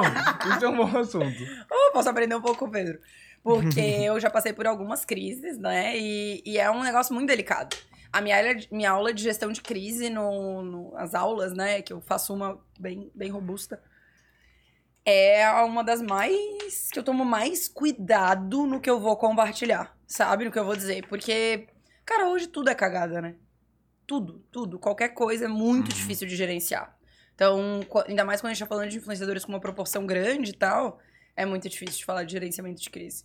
É bem difícil. Mas assim, no geral, o que a gente faz é lidar com verdade, sabe? Principalmente quando a gente tá falando de influenciador, né? Uhum. 100%, 100% a minha área. lidar com muita verdade, assim, o que, que tá acontecendo de fato. E com o que o influenciador tivesse sentindo a vontade pra fazer. Tipo, ah, sei lá, ele foi hum, homofóbico, sabe? Tá, o que que tu sente quanto a isso? Como que tu, né? Vamos estudar, vamos aprender, vamos ver, vamos conversar com gente que sabe, né? O que que é homofobia, o que que isso impacta socialmente. Vamos estudar. É isso que eu sempre faço. Sempre quando, principalmente quando a gente tá falando de temas sociais, né? Uhum. É, eu sempre coloco as pessoas pra botar a cabecinha ali pra estudar, pra entender e pra falar de uma forma genuína quando tiver que se retratar publicamente. Porque o principal do assessor é entender se aquilo é uma crise ou não é. Quando o assessor tá ali, porque pro influenciador tudo é crise. Ai, cinco directs me mandando a merda. Ah, crise, sabe? Não tô nem desdenhando da dor do cara, porque realmente é muito ruim tu Receber cinco, mesmo que sejam cinco pessoas. Tu tem aí, recebe mil directs. Recebeu cinco de pessoas te falando, falando mal de ti, dói, machuca. Mas isso é só um. Eu tenho impactos, né, na aula, que eu comecei a dar uma aula aqui do nada. Eu, Uhum. eu falo que tem impacto social, impacto hum, ah, percentual, impacto profissional, im- impacto social, impacto profissional, impacto percentual. São esses três impactos que tu precisa avaliar. Quando a gente tá falando de um impacto social, é isso: é homofobia, racismo e tal. Quando a gente tá falando profissional, é quando caem os contratos. Quando a gente tá falando de percentual, é quando tem mais de 30%, mais de 20% ali de pessoas da tua base engajada falando mal. E pro influenciador, duas pessoas já é muita gente, porque impacta pra ele. Então, o assessor ele tem que olhar pra ver se aquilo de fato é uma crise ou se ele só tá magoado, sabe? E daí por isso que eu ensino esses impactos. Quando o impacto é social, quando o impacto é profissional, vamos avaliar. Tá caindo contrato, temos que fazer Sim. alguma coisa. É, é, atingiu Aí é uma crise algo- de fato. Aí é uma crise de fato. Flow Mas daí tem que e ter uma... iFood. É. É. Não, porra, crise. Foi crise esse cara. Mas, com os caras. Mas é isso. Mas eles Tem meio, que- é. meio que viraram o jogo também na sinceridade, assim, né? Tipo, pelo menos pelo que eu acompanho. Tipo, o Flow não Ai, perdeu eu audiência. muito. É, eu- Cara, perdeu eu acompanho. É porque, disso, assim. tipo, rola muita coisa no Twitter, passo. assim, Instagram eles não se retratam muito, tá muito. ligado? Mas. Eu não, eu não acompanho eles. Eu realmente nunca. Acho que eu devo ter ouvido, sei lá, uma ou duas vezes eles, assim. Eu sou time pode pá, né? Aham. Ah, também, né? Sou time pode pá total. Cuidou do Igão? Então é nóis. Cara, eu vi, eu vi esses dias uma dessas crises, assim, que teve. Não sei se foi crise ou não, mas. Do Thiago Leifert com o gurizão lá do. Ah, Cara, é mais eu polêmico não mais peguei o recente, início, né? mano. Eu peguei né? pela É. metade disso aí. Não, Não, eu, eu não sou desse meio, né? De ficar indo atrás das fofocas e tal. Cara, numa página de finanças que eu boto, eu falo assim: só no Brasil mesmo, um funcionário fala mal do melhor produto da empresa e. Tipo, e sai impune, assim, né? tipo, Foi, meio né? que o cara Mas quis dizer sei isso. lá se saiu impune, É, né? acho que não. Porque foi, Deve ter foi perdido um contratinho, né? tenso. Tipo, eu, eu não, ai, não, não olhei tecnicamente, né? Tô fofocando Uhum. só. A Mas, gente tá aqui pra isso. É. né? mas eu achei, eu achei muito pesado o que o Ícaro falou ali, achei tipo Isso, impactante. Ícaro, E depois eu também achei que o Thiago ficou muito doído. Ficou. Falei, caralho, mas pegou muito na ferida do É. Thiago, sabe?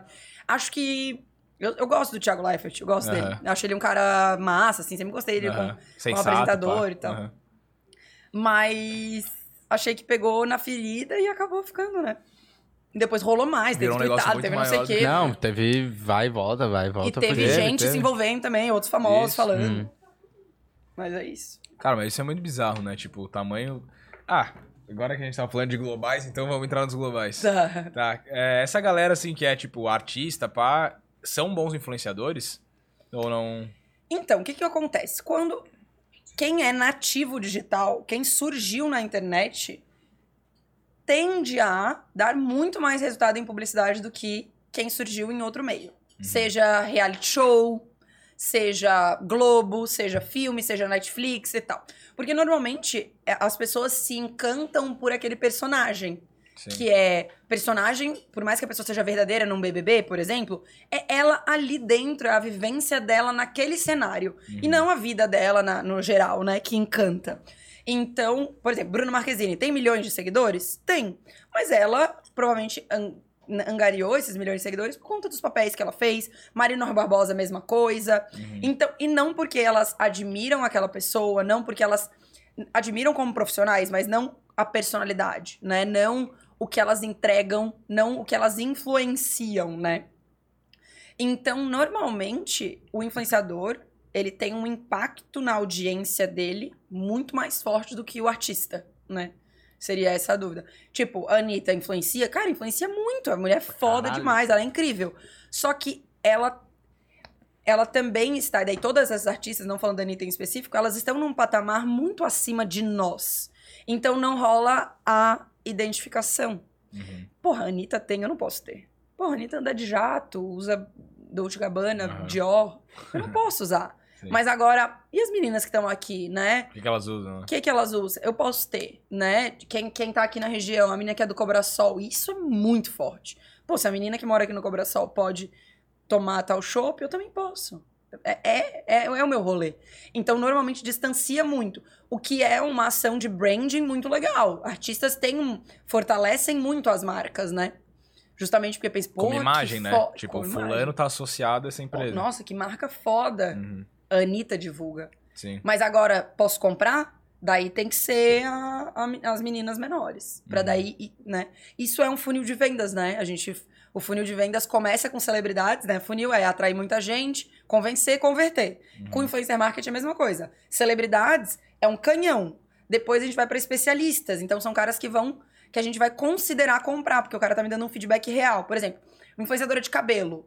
Cara, só fala de cabelo. Ela é cacheada, ela tem um cabelo bonito, ela sabe de produto. E ela me disse que o shampoo é bom. Puta, considerei. Agora a menina do bairro usou, posso comprar, vou comprar também. Isso é funil de vendas com influencer marketing. Que loucura, né? Foda. Vou dar uma lida no E chat. tu bola. Fala, fala, Vai lá, fala. vai lá. Fala aí, Mas, fala aí, E daí fala aí. tu hoje que bola toda essa estratégia, desde o, da parte alta do funil até lá embaixo. Nem sempre a gente consegue fazer o funil todo com o cliente, Aham. né? Porque precisa ter uma verba, assim, precisa Sim, ter um dinheiro maior. Sim. Contratar. Às vezes nem é necessário também. E às vezes não, É. total. Mas a gente consegue fazer funil de vendas de formas diferentes. A gente não precisa contratar a celebridade, né?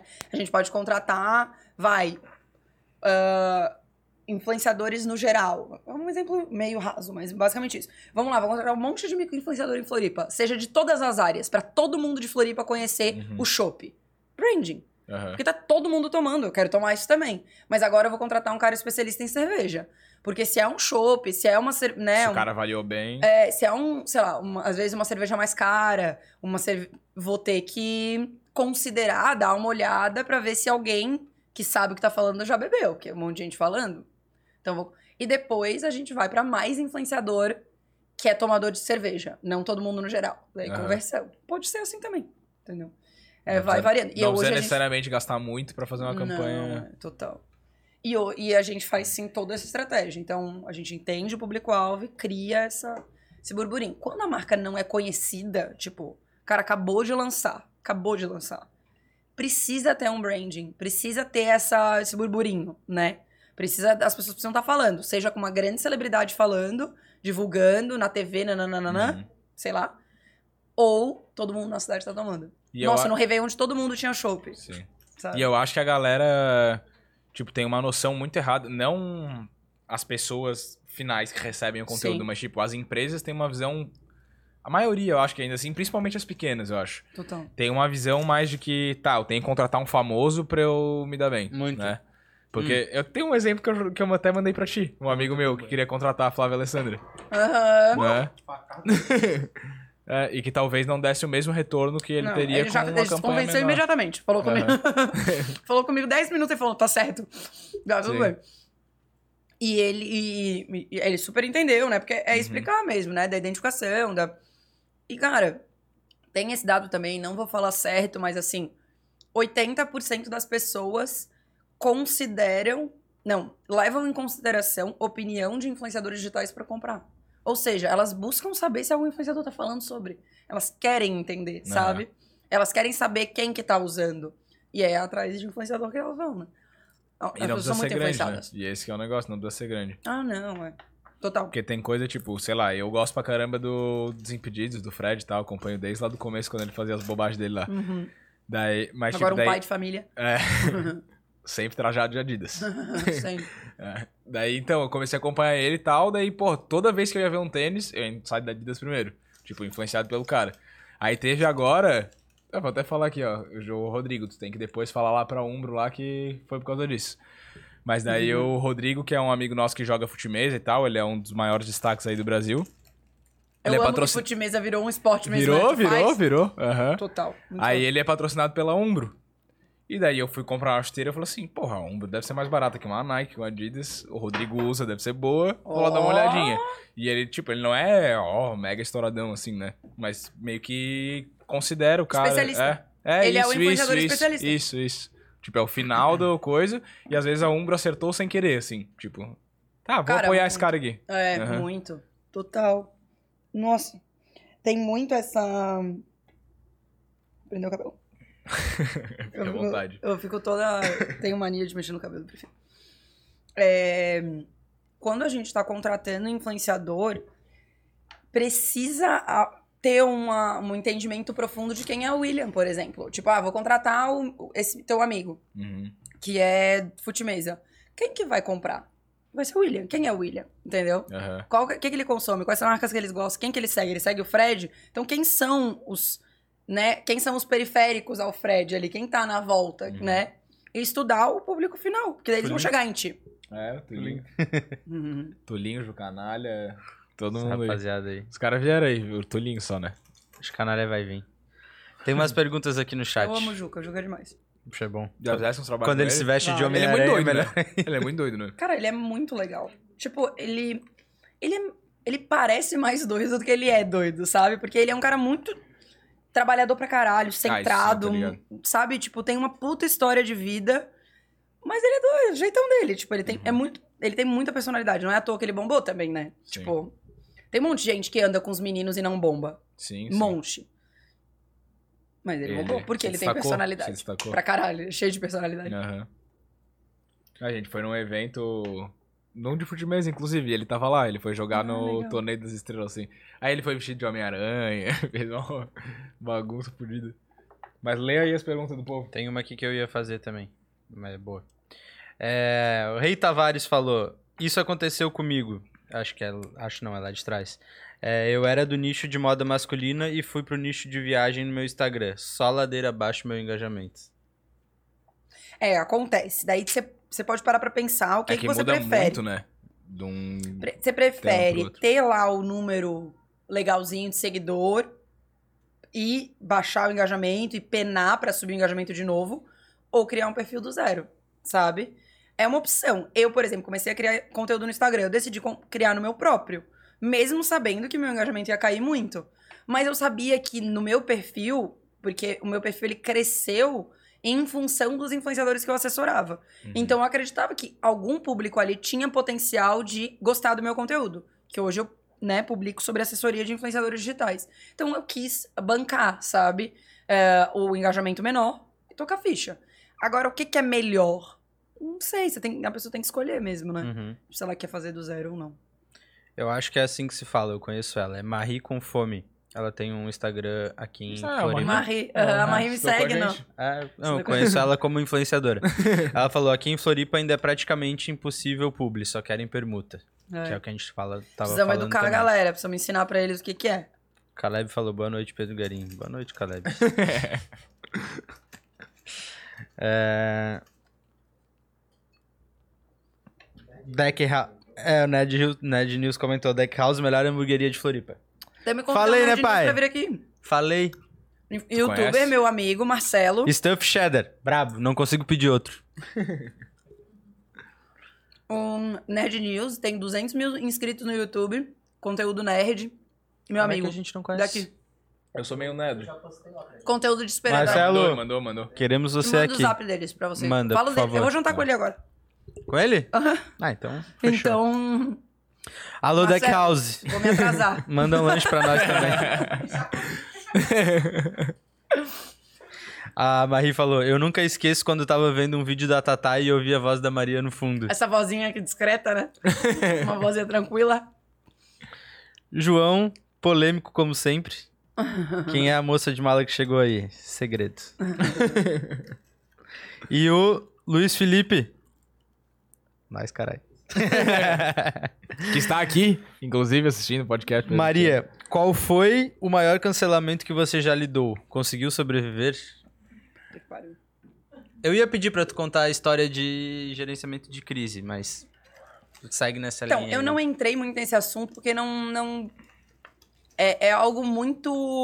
Quando a gente falou de gerenciamento de crise, claro que me ocorreu esse gerenciamento que eu fiz, que foi do Júlio Cossielo. Eu era. Ah, o das Olimpíadas? Da Copa do Mundo? Sim, Caralho. eu que fiz esse gerenciamento. Não posso falar sobre ele. Lembra, né? Não. Não lembra? Porra, Não. Foi. Foi a gente pioneiro dos cancelamentos no Brasil. Foi foda. É, nem existia essa palavra, né? Foi na Copa de 2010, eu acho. Não, não posso. Hoje não trabalho mais com o Júlio, né? Não trabalho Não, com ele desde 2019. 2019. 2018. Não, pô. Foi 2018. 2018. 2018? Uhum. Claro, pô. 2010 tu nem assistia a Copa ainda. Não, 2018 eu era, eu já era, eu era assessora dele, eu já era adulta. Em 2010 eu era uma criança. 2010 eu era uma criança mesmo, né? Não, então foi outra, porque eu lembro que eu não morava aqui, pô. Tá, enfim, vai. É. Desculpa aí, falhei. É um processo que ainda tá rolando, né? É um processo mesmo, existe. Então eu não posso falar muito sobre isso, mas o que eu posso dizer é que eu aprendi nesse momento em que o mais importante é a gente estudar o que tá acontecendo, sabe? Tipo, estudar sobre o, o, o fato, é a- esse, esse A momento- raiz do assunto. É. é esse, essa questão social que foi abalada, sabe? Tem que estudar, tem que aprender. Falamos com Deus e o mundo. Lázaro Ramos, a gente falou com ele. Todo mundo que a gente poderia falar pra aprender e falar assim, quer, quer me ensinar o que que, que que eu fiz? E a gente aprendeu. Eu junto, né? Ficamos até 5 horas da manhã, fazendo coisa e tal. Então, e o que eu posso dizer é que o Júlio é um cara foda, legal demais. massa. O cara mais sangue bom de toda a internet que eu já conheci. Não consigo dizer ninguém assim. Dele, Tatá, Igão, fenomenais. E. As pessoas erram, tá ligado? E ele é um cara de uma origem super humilde, super do bem. Uhum. O cara nunca vi, trata mal ninguém. Tipo, ele é muito foda, sabe? Já falou uma É, merda, hoje em dia já Não, era. não É, acontece. foi- E na época foi ainda. Era mais novidade, né? Hoje em dia. é, falou uma merda, já era. Naquela época não era tão assim. Então foi um baque um Tanto pouco que maior. ele deu a volta por cima, né? Ah, total. E ele é um cara muito bom, né? Quando tu é uma Uhum. pessoa do bem, cara, bota fé que vai dar tudo certo. Porque todo mundo erra. E a internet, ela é muito cruel com todo mundo mesmo, né? Aham. Com as pessoas. Então, foca em melhorar e ser uma pessoa melhor, né? Aprender com aquele erro de verdade e seguir a vida, sabe? Ele se retratou na época? Aham. Como é que foi? Eu não lembro. Teve. te- a- a gente. Tudo aconteceu no Twitter, depois foi pro Instagram, né? Tomou proporção na internet toda. E a gente fez um vídeo no YouTube pra falar sobre isso. Daí depois você tá lá, né? Tá lá pra. pra Quem quiser mundo. assistir, tá aí. Tá lá ainda. Tá, o que foi o case no fim das contas? Cara, foi racismo. homofobia, Foi racismo. É. Foi racismo. Eu acho que é um. Não sei. Hoje eu acho que tá menos polêmico falar de racismo do que falar de, tipo, dessas questões de. A LGBTfobia, É, assim. é, dos milhões de gêneros que existem, né? É, Não sei até Não onde. sei, que tu- assim, eu acho que, acho que talvez. Mas a, a internet tá sensível, a sociedade tá sensível. E o influenciador tem que saber lidar, cara, com isso. E, e ele tem que sim estudar e fazer o negócio certo.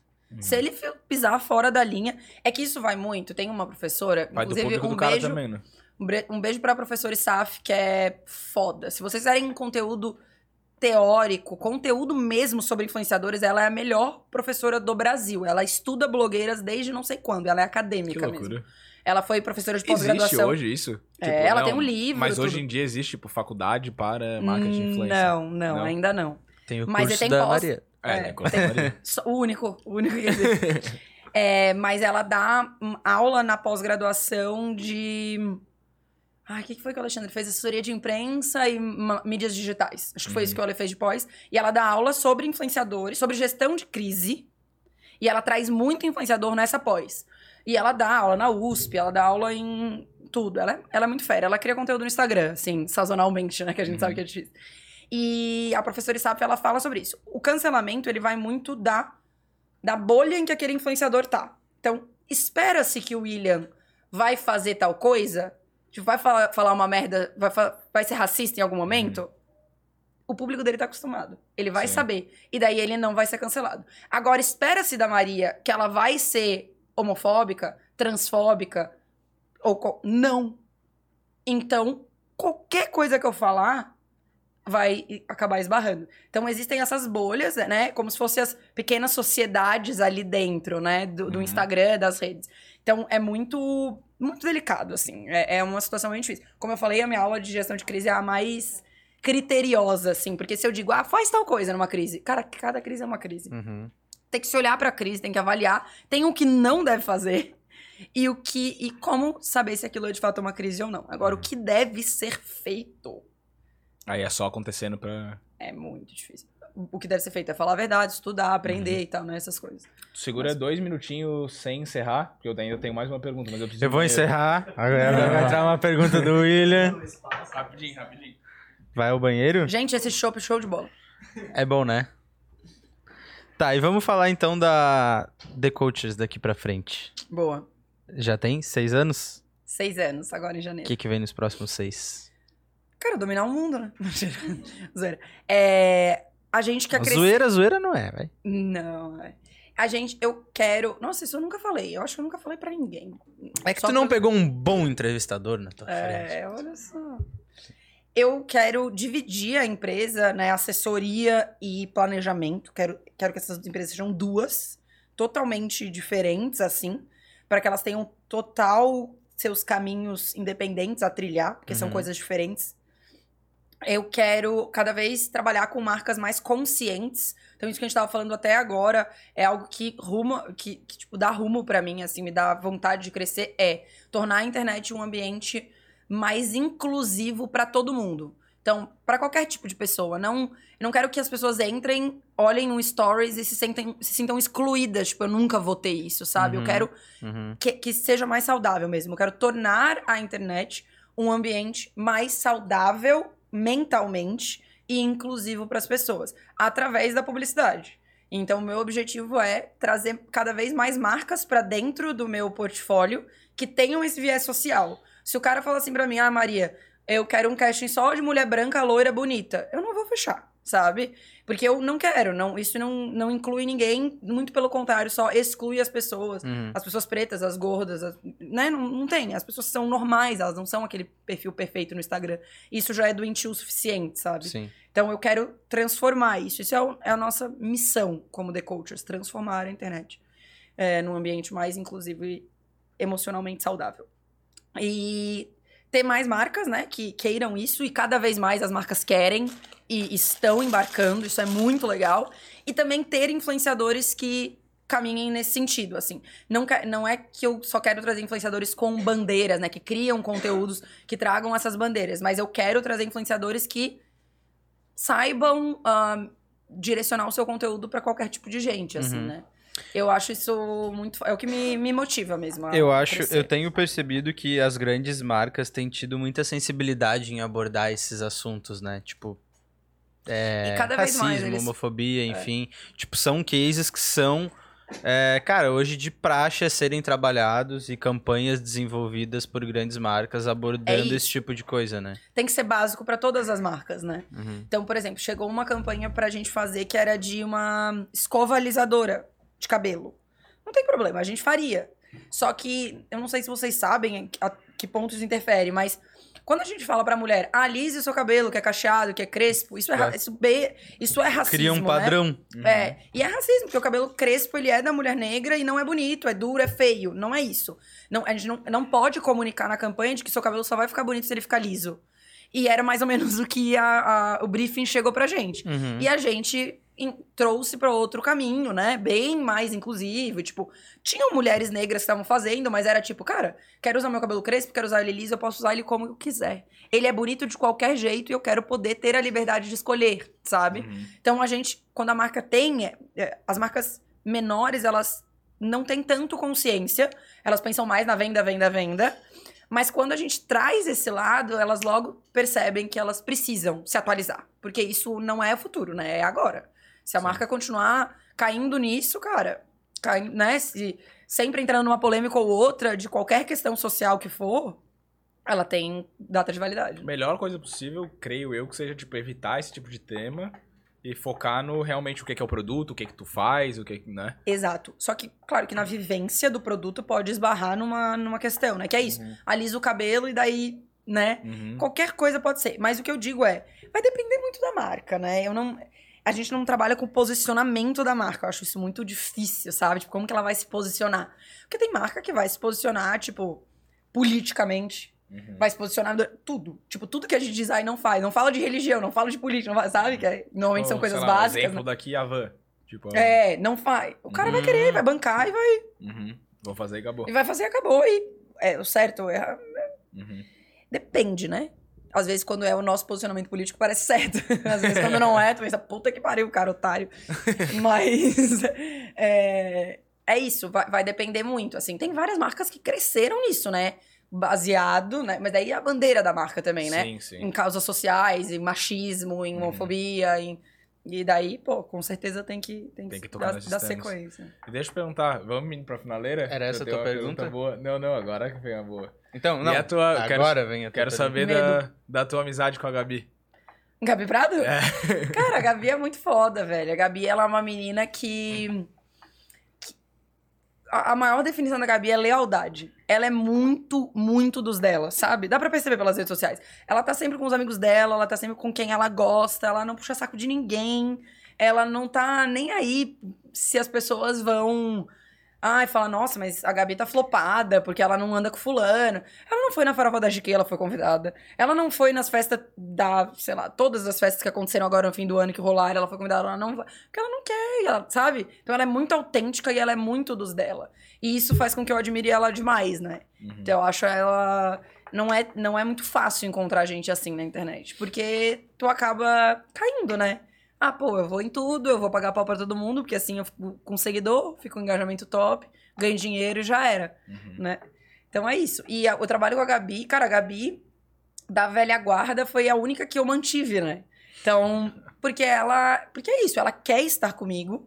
Ela faz questão, tipo, bate o pé, mesmo a empresa tendo mudado e tudo.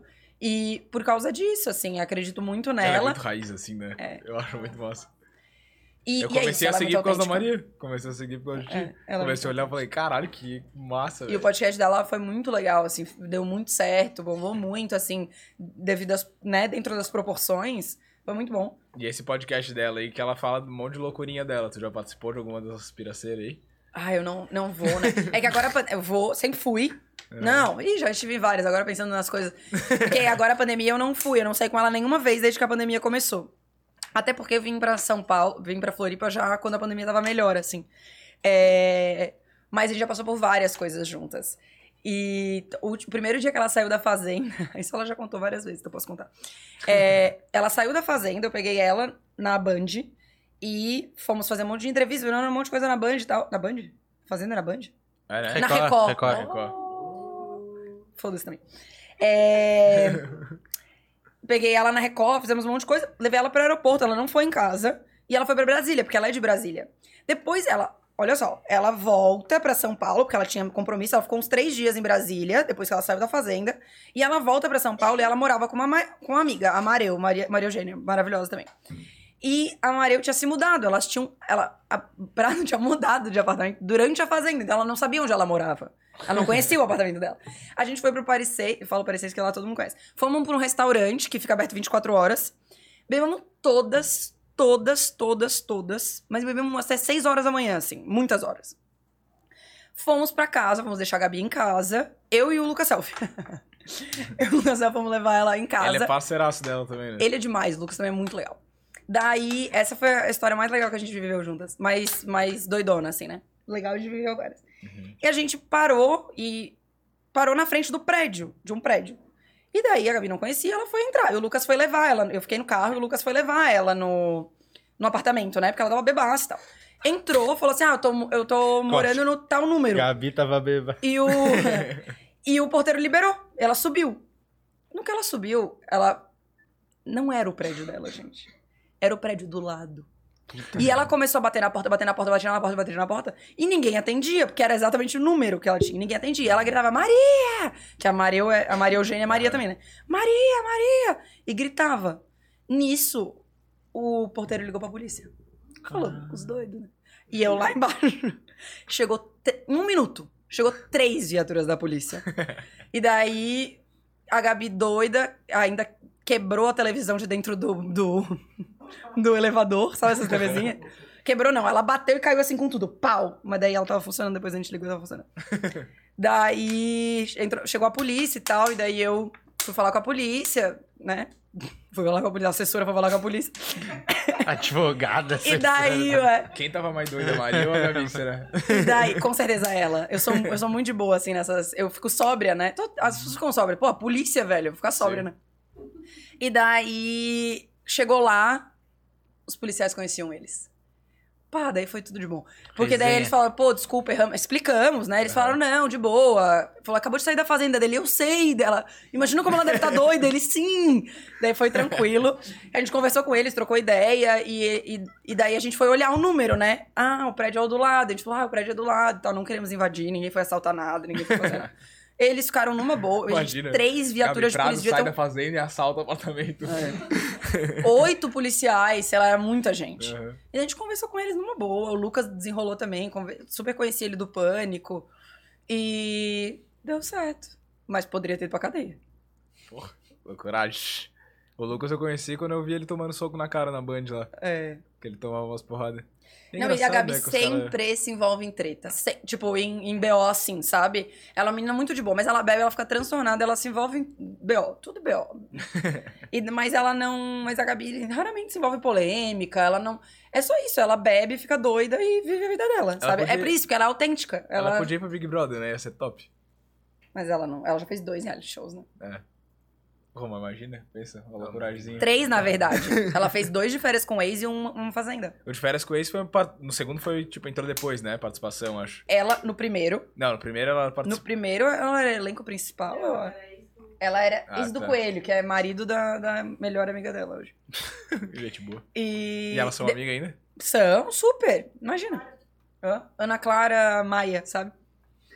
Eu sou do de férias com ex. Ah, a Bruna, ela é Eu sou do Férias expert em férias. E depois no segundo ela foi. Ela era. Ela era a única que ia voltar, né? Então ela voltou assim. A dona da casa. Hum. O de férias Foi com aí que eu comecei a trabalhar com ela. Depois, Depois do do de segundo férias. de férias com ex. Que daí ela foi procurar uma... Ela de já tinha uma, Mas férias foi com trocar. ex, no começo, a galera não virava, tipo, influência depois de sair de lá, né? Cara, um pouquinho, tanto que a Brand tava com 100 mil seguidores quando ela entrou pra mim. Foi logo que ela saiu de férias com ex. Logo que ela saiu, né? Eles gravam e ela, ela também foi como ex, a Gabi Brandt. Sim. E daí ela, um episódio, dois que ela apareceu, ela já tava com 100 mil seguidores. Que loucura. E pra época era bastante coisa até. Sim. E daí ela começou a trabalhar com a gente.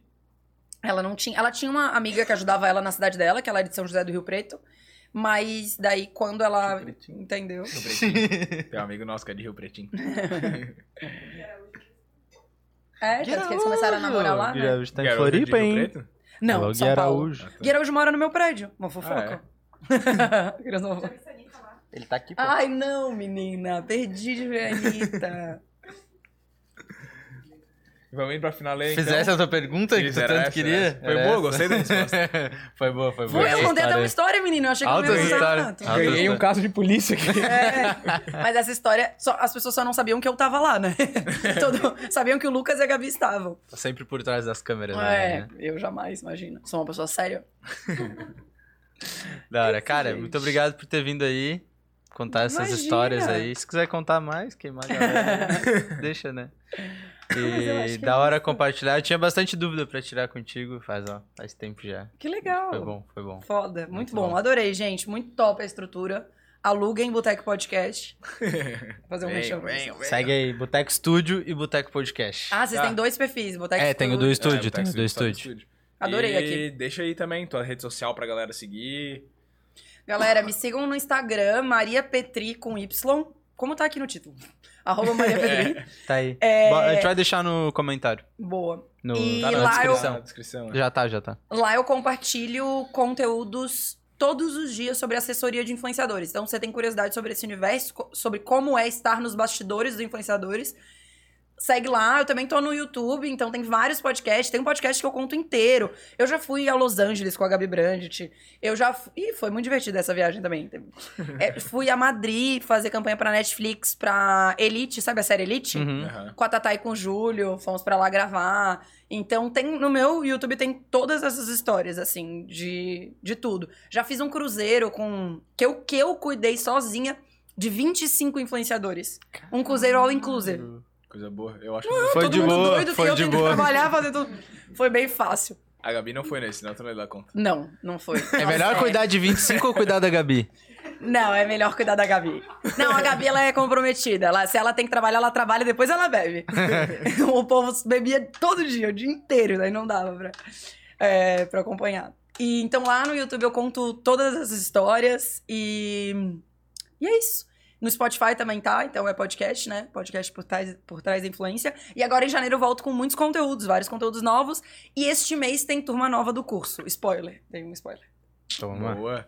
Quer Tem deixar o turma QR nova. Code na tela? Tem cupom de desconto? Me segue. Me segue lá no Instagram que lá eu posto em primeira mão. Todos os. Tudo, tudo, Boa. tudo. Muito obrigado, Deck House, meu escritório, Cervejaria Lupe. Gente, obrigada. Deixa eu pedir só uma coisa também. Claro, meu Para amigo, o os- podcast é Não, teu. Para os seguidores da Maria que é estão nos todo teu. acompanhando até agora, por favor, se inscrevam no canal. Pô, faz essa pra Deixa seu nós. like, ajuda nós também. Vocês viram como é difícil hoje um pequeno influencer virar um grande influencer. então ajuda nós que a gente tá nesse caminho. Valeu. Tava Deu? com saudade, Era pô. Massa pra caralho. Top, top. Honra, honra o reencontro de você comigo. Valeu, amigo. Valeu, brigadão. Imagina, Tamo obrigada a junto. tu. Valeu, E- rapaziada. Terça-feira que vem estamos Valeu. de volta. Dia 11.